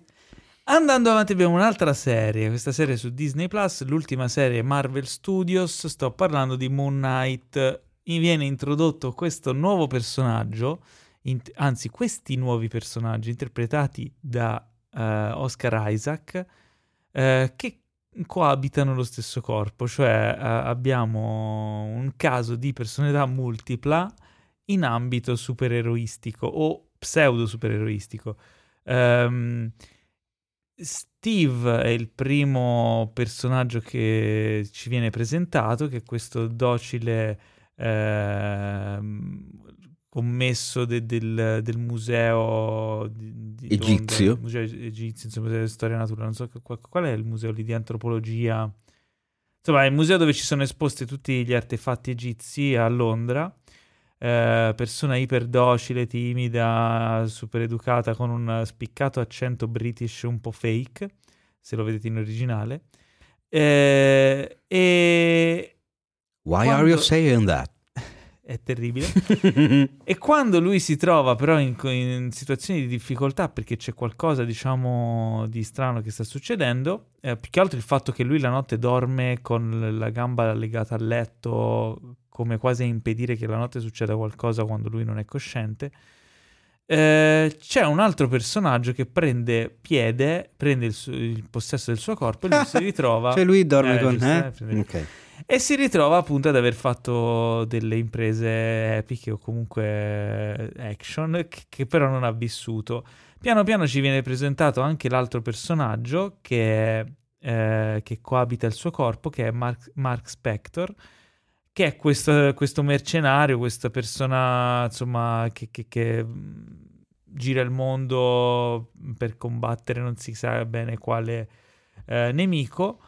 E mh, mm, nel frattempo ci viene presentato il personaggio di Hawke, che è una specie di santone che, che guida un gruppo di, di, seguaci alla ricerca di questo eh, tomba di questa divinità egizia. Mm, il, il, vabbè, tutta la serie verte sul fatto che appunto queste divinità egizie prendano un loro, diciamo, avatar, un personaggio umano che eh, li rappresenta nel mondo, nel mondo nella, nella vita reale. E, e, che diciamo compie delle imprese per loro. Oscar Isaac, cioè il personaggio di Oscar Isaac, Mark Spector e il, il, il suo alter ego appunto devono Steven Grant. Steven Grant devono aiutare la divinità Khonshu la cui voce è donata dal mitico F. Murray Abram eh, in originale. E, e la, la, vicenda, insomma, con una buona dose di mistero dovuta appunto a queste perso- personalità multiple, a quello che succede ma che non vediamo che succede, il personaggio deve capire, deve ricostruire un po' tutti i fatti, al personaggio di Moon Knight che si materializza quando loro entrano in azione e quindi diventano questo questo essere tutto bianco, insomma, da, con i suoi superpoteri per combattere. Ci sono delle scene d'azione molto belle, delle, delle cose particolari, però ti dico la verità. Per me questa no, guarda, serie dimmi una non, bugia. No, ti dico la mia verità, non la verità assoluta perché quella non la so. Mi ha un po' deluso, mi ha un po' annoiato, non mi ha mai... Cioè all'inizio mi sembrava promettere molto bene, poi piano piano si Boh, non lo so, mi, mi, mi, sembrava un po' scontata, un po' poco entusiasmante. Forse la costruzione dei personaggi, forse la costruzione delle vicende, forse la mancanza di qualcosa di effettivamente interessante o nuovo o appagante. Eh, tutti bravissimi, tutto è molto ben realizzato, però non mi ha mai preso fino all'ultimo dei sei episodi di cui è composta non, non mi ha convinto. E, ed è, non è la prima volta con le serie TV Marvel e quindi mi sto iniziando un po' a, a domandare se non abbiano effettivamente eh, rischiato di, di, fare un danno a quello che hanno costruito con questa mole di produzioni così vasta se non riescono poi a mantenere comunque un livello di qualità elevato o comunque alla pari con le produzioni migliori a cui ci hanno abituato. Eh, so che l'hai vista anche tu, Teo, ma non so se il tuo parere è affine al mio o è contrastante. Allora, è molto affine al tuo. Eh, io però ho avuto un, un'impressione strana, nel senso che mi è sembrato di vedere due o tre serie nello stesso momento, perché io non conoscevo per niente il personaggio e qua ci manca l'esperienza del caro Dio Guardi che ne avrebbe parlato con... Eh, con cognizione di causa. So cosa ne pensa lui della serie perché ne abbiamo parlato anche in chat redazione. Lui avrebbe detto parole di fuoco eh, nei confronti di Moon Knight, noi siamo fin troppo buoni. A me la prima puntata aveva divertito, aveva interessato, mi era sembrato buffo il personaggio di Oscar Isaac e ero curioso di vedere dove sarebbero andati. Già nella seconda mh, mm, ho storto molto il naso, nella terza non ho capito che cazzo stessero facendo, ci ho trovato delle incongruenze in sceneggiatura veramente imbarazzanti, una sorta anche di economia di, di produzione eh, sul, sul, set, sulla realizzazione, sembrava che avessero tagliato i fondi improvvisamente a metà produzione. Poi, incredibilmente, la quarta puntata è stata un, così... Uh, ho detto, ah, questa è una gran bella puntata, però è interessante. un po' altalenante, Esatto. Ehm, mi sono piaciute molto tutte le incursioni nel mondo che riguarda appunto le divinità egizie, che è un mondo enorme, vastissimo e fondamentalmente mai ben tanto esplorato dalla cinematografia o dalla serialità, quella mainstream. Cioè ci sono, gli dei egizi sono tantissimi, tutti molto caratteristici, caratterizzati, hanno la loro storia, le loro parentele, le loro abilità, ci sarebbe effettivamente un qualcosa di, di, di gigantesco da cui attingere. E quindi ero interessato anche da quel punto di vista. Qua alla fine poi si perde un po' tanto come cosa quel discorso. Tranne in alcuni momenti in cui diventa interessante, quando c'è Toweret, eh, quando c'è tutta la sorta di cambio di punto di vista, adesso non spoiler chiaramente, però tu hai capito a che cosa mi riferisco. Sì, sì, sì. Quello era effettivamente qualcosa di figo a vedere. Sì, la serie ci prova. Eh. Però secondo me non, non riesce. Non riesce mai. non arriva. Esatto. Non, c'è sempre una sorta di. Uh, dai, no. E anche Oscar Isaac, che, che cioè, è un bravissimo attore, anche lui sembra che ci provi, ma non riesce effettivamente a dare quel qualcosa in più che ci voleva. Probabilmente la sceneggiatura non, non lo supportava abbastanza. Anche Ethan Hawke è bravissimo ma il suo personaggio poi è un po' fine a se stesso. Ma no, più che altro è veramente, mo- è veramente visto e stravisto il personaggio, proprio bidimensionale, non, ha... non è interessante. E come diceva il caro Ebert, eh, insomma, se il cattivo non è interessante... Il film non funziona. Eh. E quindi niente, Moon Knight, occasione forse sprecata, tornerà questo personaggio, non si sa. C'è da dire che come serie Marvel forse è la più o l'unica che è completamente slegata da tutto il resto dell'universo. Cioè, quindi che era una delle cose che avevo apprezzato esatto, anche Chiunque può vederla anche se non ha mai visto niente della Marvel. Eh, ed è una rarità di, cioè, al, al, punto cui, a cui siamo arrivati. Quindi, eh, boh, non lo so. Però il discorso delle divinità egizie del mondo egizio tornerà tra l'altro anche in una produzione DC che è eh, Black Adam con Dwayne Johnson che Ma appunto sì, sì, parla di, parla di tutto quel mondo lì, quindi sarà ah, un sì? nuovo trend. Ah, sì, Matteo, ma eh, abbiamo scritto notizie. No, allora, so che esce The Black Adam ah, con Dwayne Johnson, ok. Ah. Non avevo la più pallida del fatto che Black sì, Adam sì, parlasse dal, di, Lui viene dal mondo del, degli antichi egizi. Ah, questa non la sapevo. Sì, le origini del personaggio sono quelle, quindi... Ok, ok. Vediamo se eh, parla anche dei miei avi, eh? Vediamo, vediamo. Vediamo, vediamo. Tra l'altro, se non sbaglio, è girato anche... C'è, c'è il cast parte. egiziano. Sì, e... infatti, mi stavo domandando domandando perché. Vabbè, quindi eh, vedremo, vedremo cosa succederà a Moon Knight in futuro. Andando avanti abbiamo visto anche Assassinio sul Nilo, il uh, nuovo film di Kenneth Branagh. Uh, no, in realtà è precedente a, a Belfast o è successo? Sì, è pre- oddio. Secondo sì, me l'ha sì, girato prima, sì. L'hanno girato sì, prima, più post-produzione, poi chiaramente problemi, slittamenti, covid, eccetera. Uh, arriviamo con un po' di ritardo, pote- lo potete trovare su Disney Plus. E... ed è il sequel di eh, Omicidio sull'Oriente Express. Beh, film, sì. È un altro film. Eh, il film è un sequel di quello lì. Sì, però cioè, non è che ci sia tutto questo legame. No, chiaramente se non avete visto l'altro film non è che Bene frega non sia comprensibile. Eh. Si, si, però il personaggio c'ha una sua, viene svelato mano a mano, quindi eh, mm. ha, una, ha, una, sua... linearità nella Mm. storia, minima, ma, ma c'è. Eh, ok, parlane tu, Teo, visto che io ho parlato di Moon Knight. Allora, eh, beh, ovviamente da, credo che un po' tutti sappiano che arriva dalla penna di Agatha Christie. Ah sì? Dai, non fare il cretino. Eh, una delle più prolifiche e una delle autrici più trasposte al cinema. Quante storie ha fatto su Poirot?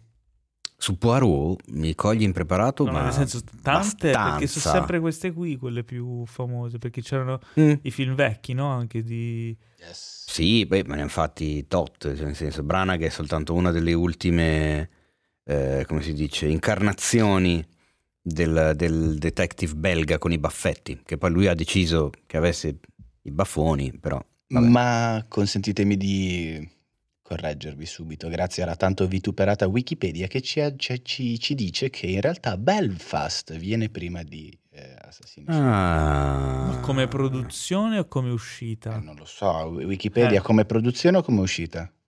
Eh, vedi, non ti rispondo. Non rispondo. Eh, vedi. Comunque i romanzi della Christie con Poirot sono 38.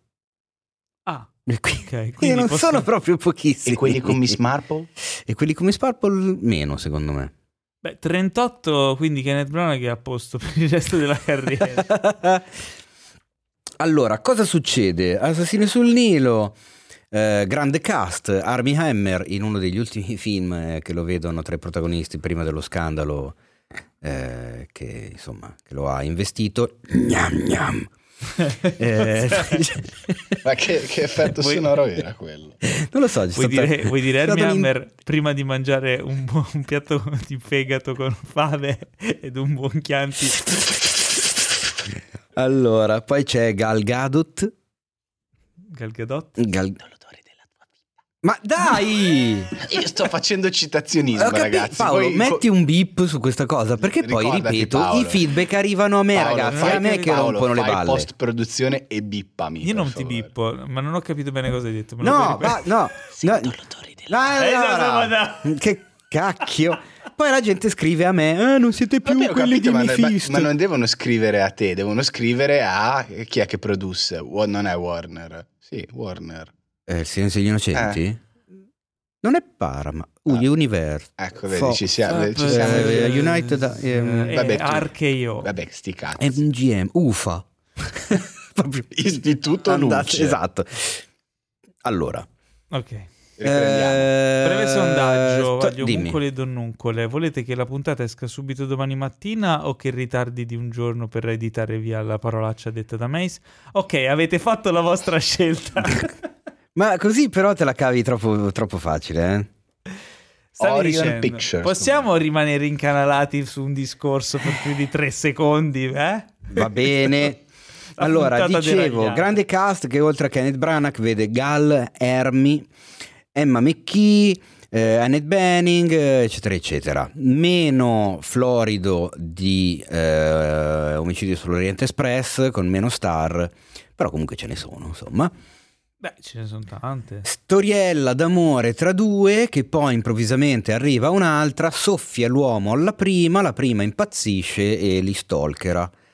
E a un certo punto, bada bim e bada bam, succede che qualcuno schiatta. E guarda caso, nei paraggi c'è Hercule Poirot, che uno dice, ma allora te sei ti che porti sfiga. È un po' come la signora in giallo, che ogni volta che succedeva qualcosa c'era Certo. lei. E Allora, eh. Dalla signora Ok. in sfiga. Esatto. TST che porti sfiga è dedicato a quelli che dicono che si sente troppo la mia cadenza milanese.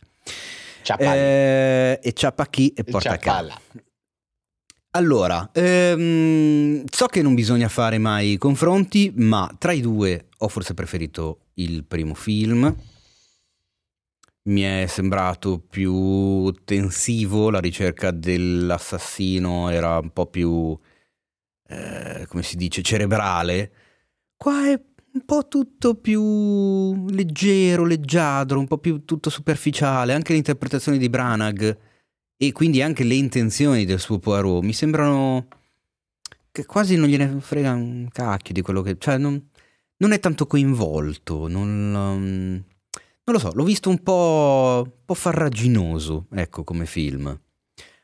funziona quello che deve funzionare, però forse eh, l'ambientazione così ampia, quindi l'antico Egitto, Abu Simbel, il Nilo, la nave, tutte queste cose qua, secondo me hanno fatto un po' perdere di vista il plot in quanto tale, che all'interno di uno scompartimento di un treno di cinque vagoni chiaramente era molto più lì, era molto più sul pezzo. Sì, poi come storia è un po' più... Forse mm, è un meccanismo un po' più diluita anche, un po' più, diluita, così. funziona un po' peggio.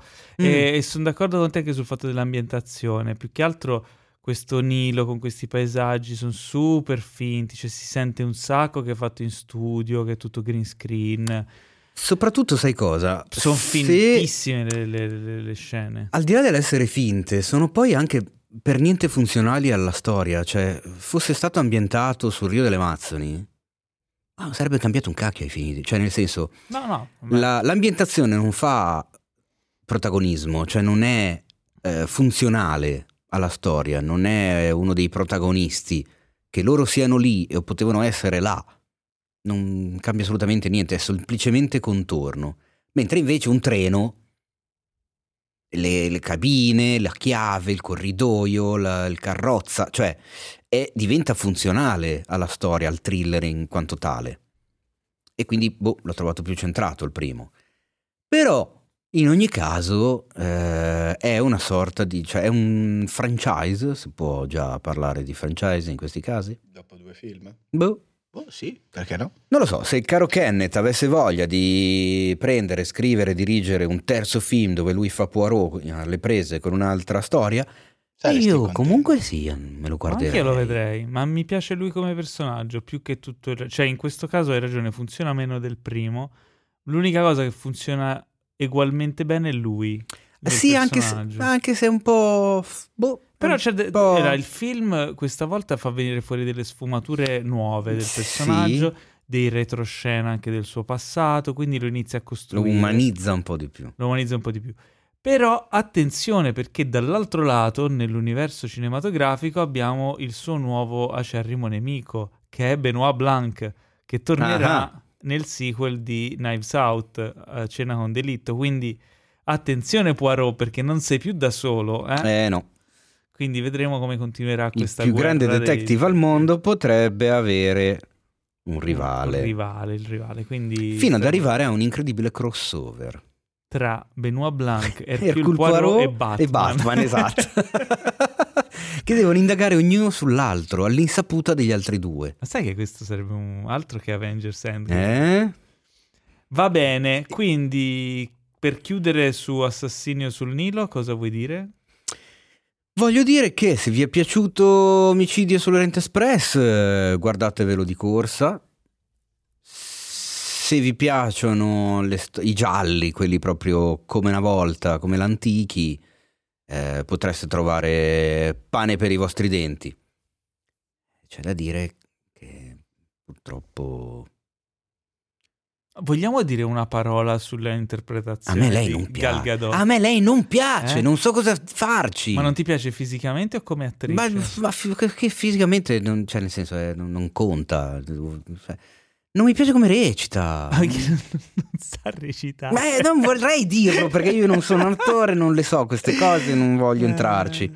Però qua ci abbiamo, abbiamo un regista che ci può parlare della sua bontà. Guarda, se vuoi parlare di, di registi, io potrei citarti René Ferretti, ma vorrei evitare. Cagna, Vorrei cagna evitare. maledetta. Però tutti vogliamo bene a Gal Gadot, perché è un bel vedere. Ma E perché è- fortunatamente è, la signorina che c'è sulle macchinette del caffè in Rai, c'è la sosia. E ogni Ah, volta sì? che prendo un cacchio di caffè alla macchinetta vedo Gal Gadot, non so perché.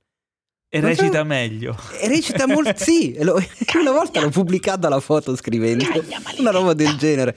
Mi spiace, Gal, so che ci ascolti tutte le settimane, grazie per averci mandato i gadget di Wonder Woman eh, Posso l'anno dire una scorso. cosa?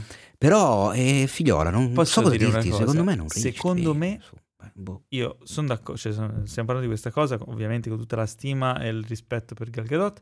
Secondo me quella donna in corpo ha almeno una grande interpretazione nella sua carriera, che non ha ancora fatto, Ah, ok. ma che secondo me prima o poi ci regalerà. E di- tutti diremo, hai visto che sapeva anche recitare? però dovrà trovare il ruolo giusto e il regista giusto che la sappia guidare. Però voglio, voglio essere speranzoso, voglio essere ottimista, eh? Giustizia per Gall. Andiamo avanti e quest'ultima recensione qui vi porto una chicca, ragazzi, una chicca. Questo può entrare di diritto nel fatevi un favore, secondo me. Eh, la serie si chiama Kotaro vive da solo, è una serie animata giapponese che trovate su Netflix e che vi straconsiglio. Di cosa parla Kotaro abita da solo? No, ho detto vive, era Ah, vive o abita? Eh, abita Kotaro abita da solo. Perché si chiama, l'avevo tradotto dall'inglese, che io ho questa cosa del Netflix impostato in inglese. Quindi mi E anch'io, infatti, sai che per, per capire se il pentavirato in Italia era stato distribuito come tale o come pentaverate, cercare. ho dovuto fare i salti mortali. Kotaro abita da solo è una serie animata tratta da un manga, ok? Da cui è già stata tratta anche una serie live action. Quindi i giapponesi hanno fatto, credo, prima la serie live action, quindi con gli attori, e poi hanno fatto questa serie animata, che però secondo me è molto... Cioè, allora, io non ho visto la serie live action, ho visto giusto il trailer dopo che avevo già iniziato a vedere quella animata, per- perché ho scoperto che esisteva la serie live action e ti vai a vedere com'è fatta, però eh, non rispecchia eh, veramente l'opera originale e i pregi dell'opera originale. Eh, la storia racconta di questo bambino di 4 anni che si trasferisce in un condominio e- ed è super educato, super eh, anche molto formale e va a salutare tutti i vicini di casa, quegli altri del pianerottolo, portandogli un dono. E quello proprio che ha la porta accanto alla sua, eh, che è un, un mangaka, un fumettista, un giovane fumettista spiantato, eh, inizia a farci amicizia, incuriosito dal fatto che questo bambino di 4 anni viva da solo e, dice- e si chiede perché un bambino di 4 anni viva da solo, cosa gli è successo, cosa... E questo sarà un po' il mistero della serie che si svela piano piano. E questo bambino ha un modo di fare tutto particolare, si comporta secondo il codice dei samurai perché è appassionato di un, di un cartone dove c'è questo piccolo samurai, eh, ha questo linguaggio super forbito, è tutto super ligio al dovere, vuole essere super educato, super bravo, cioè è un bambino adorabile, tu ti, ti innamori di questo bambino, però allo stesso tempo ha un- questo velo di malinconia, di tristezza e ti fa venire un magone incredibile perché lui vive da solo, quindi soffre di solitudine, quindi ha tutta una serie di... di sto di sto male già adesso, Paolo. E i vicini di casa cercano in, in tutti i modi di aiutarlo e sono tutta una serie di personaggi strampalati. C'è appunto il mangaka che è un po' l'altro coprotagonista della serie, poi c'è una ragazza che anche lei vive lì da sola, che lavora in, in quei... fa tipo un po' la... Sai, negli strip club eh, giapponesi dove però non è che si spogliano, però fanno le cameriere avvenenti che vanno a servirti... eh, tipo que- Hooters. Tipo esatto, tipo, Hooters. sì, tipo un po' più spinto di Hooters.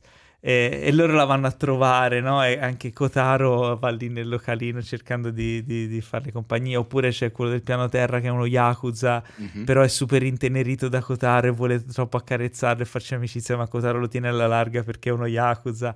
È tutta una serie di dinamiche.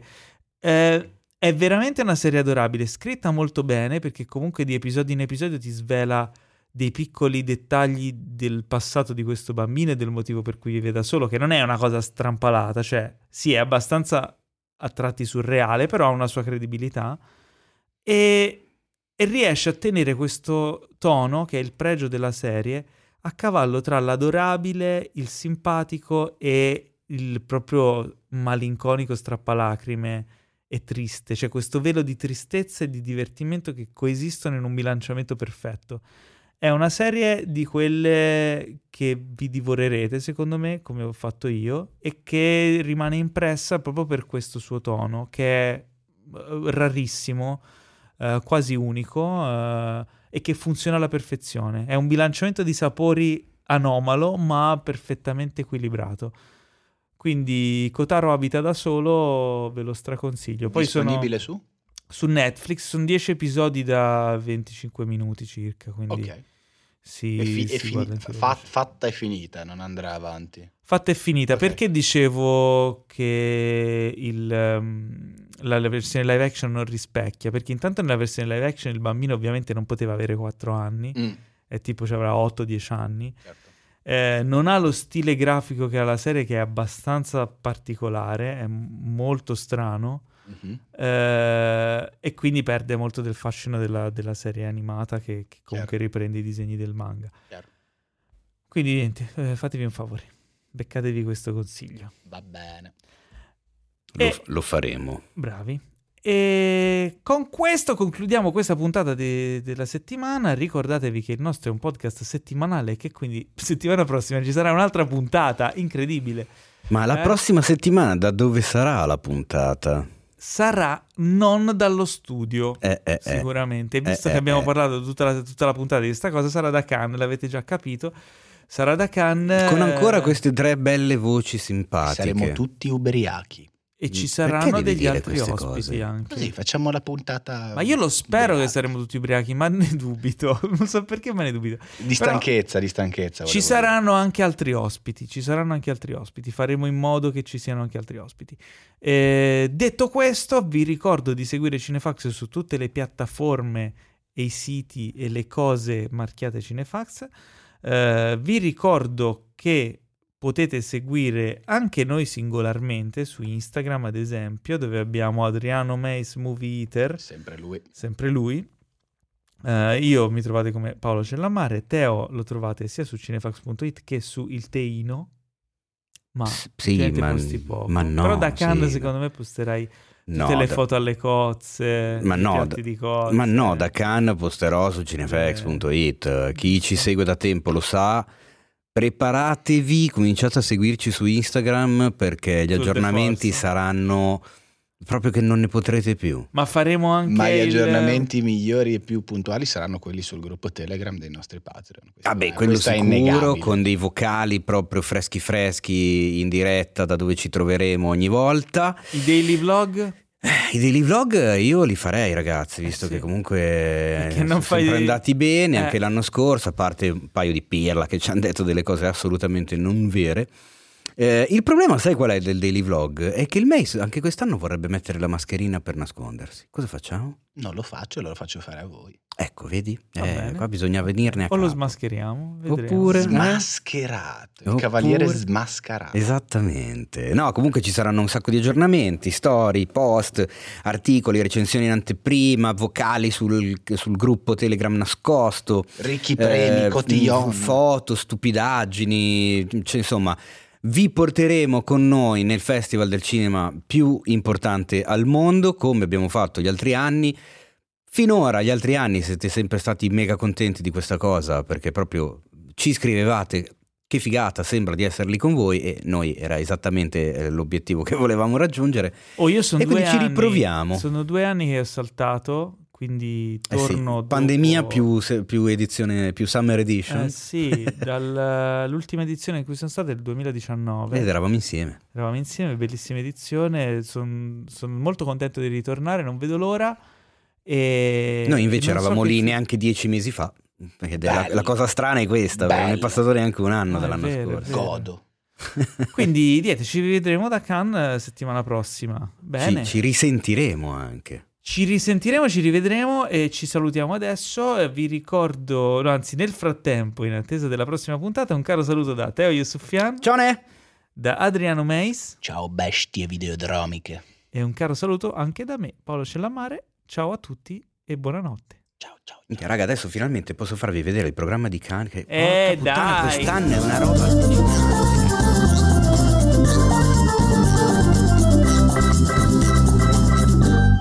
Questo podcast è stato presentato da The Best Blend,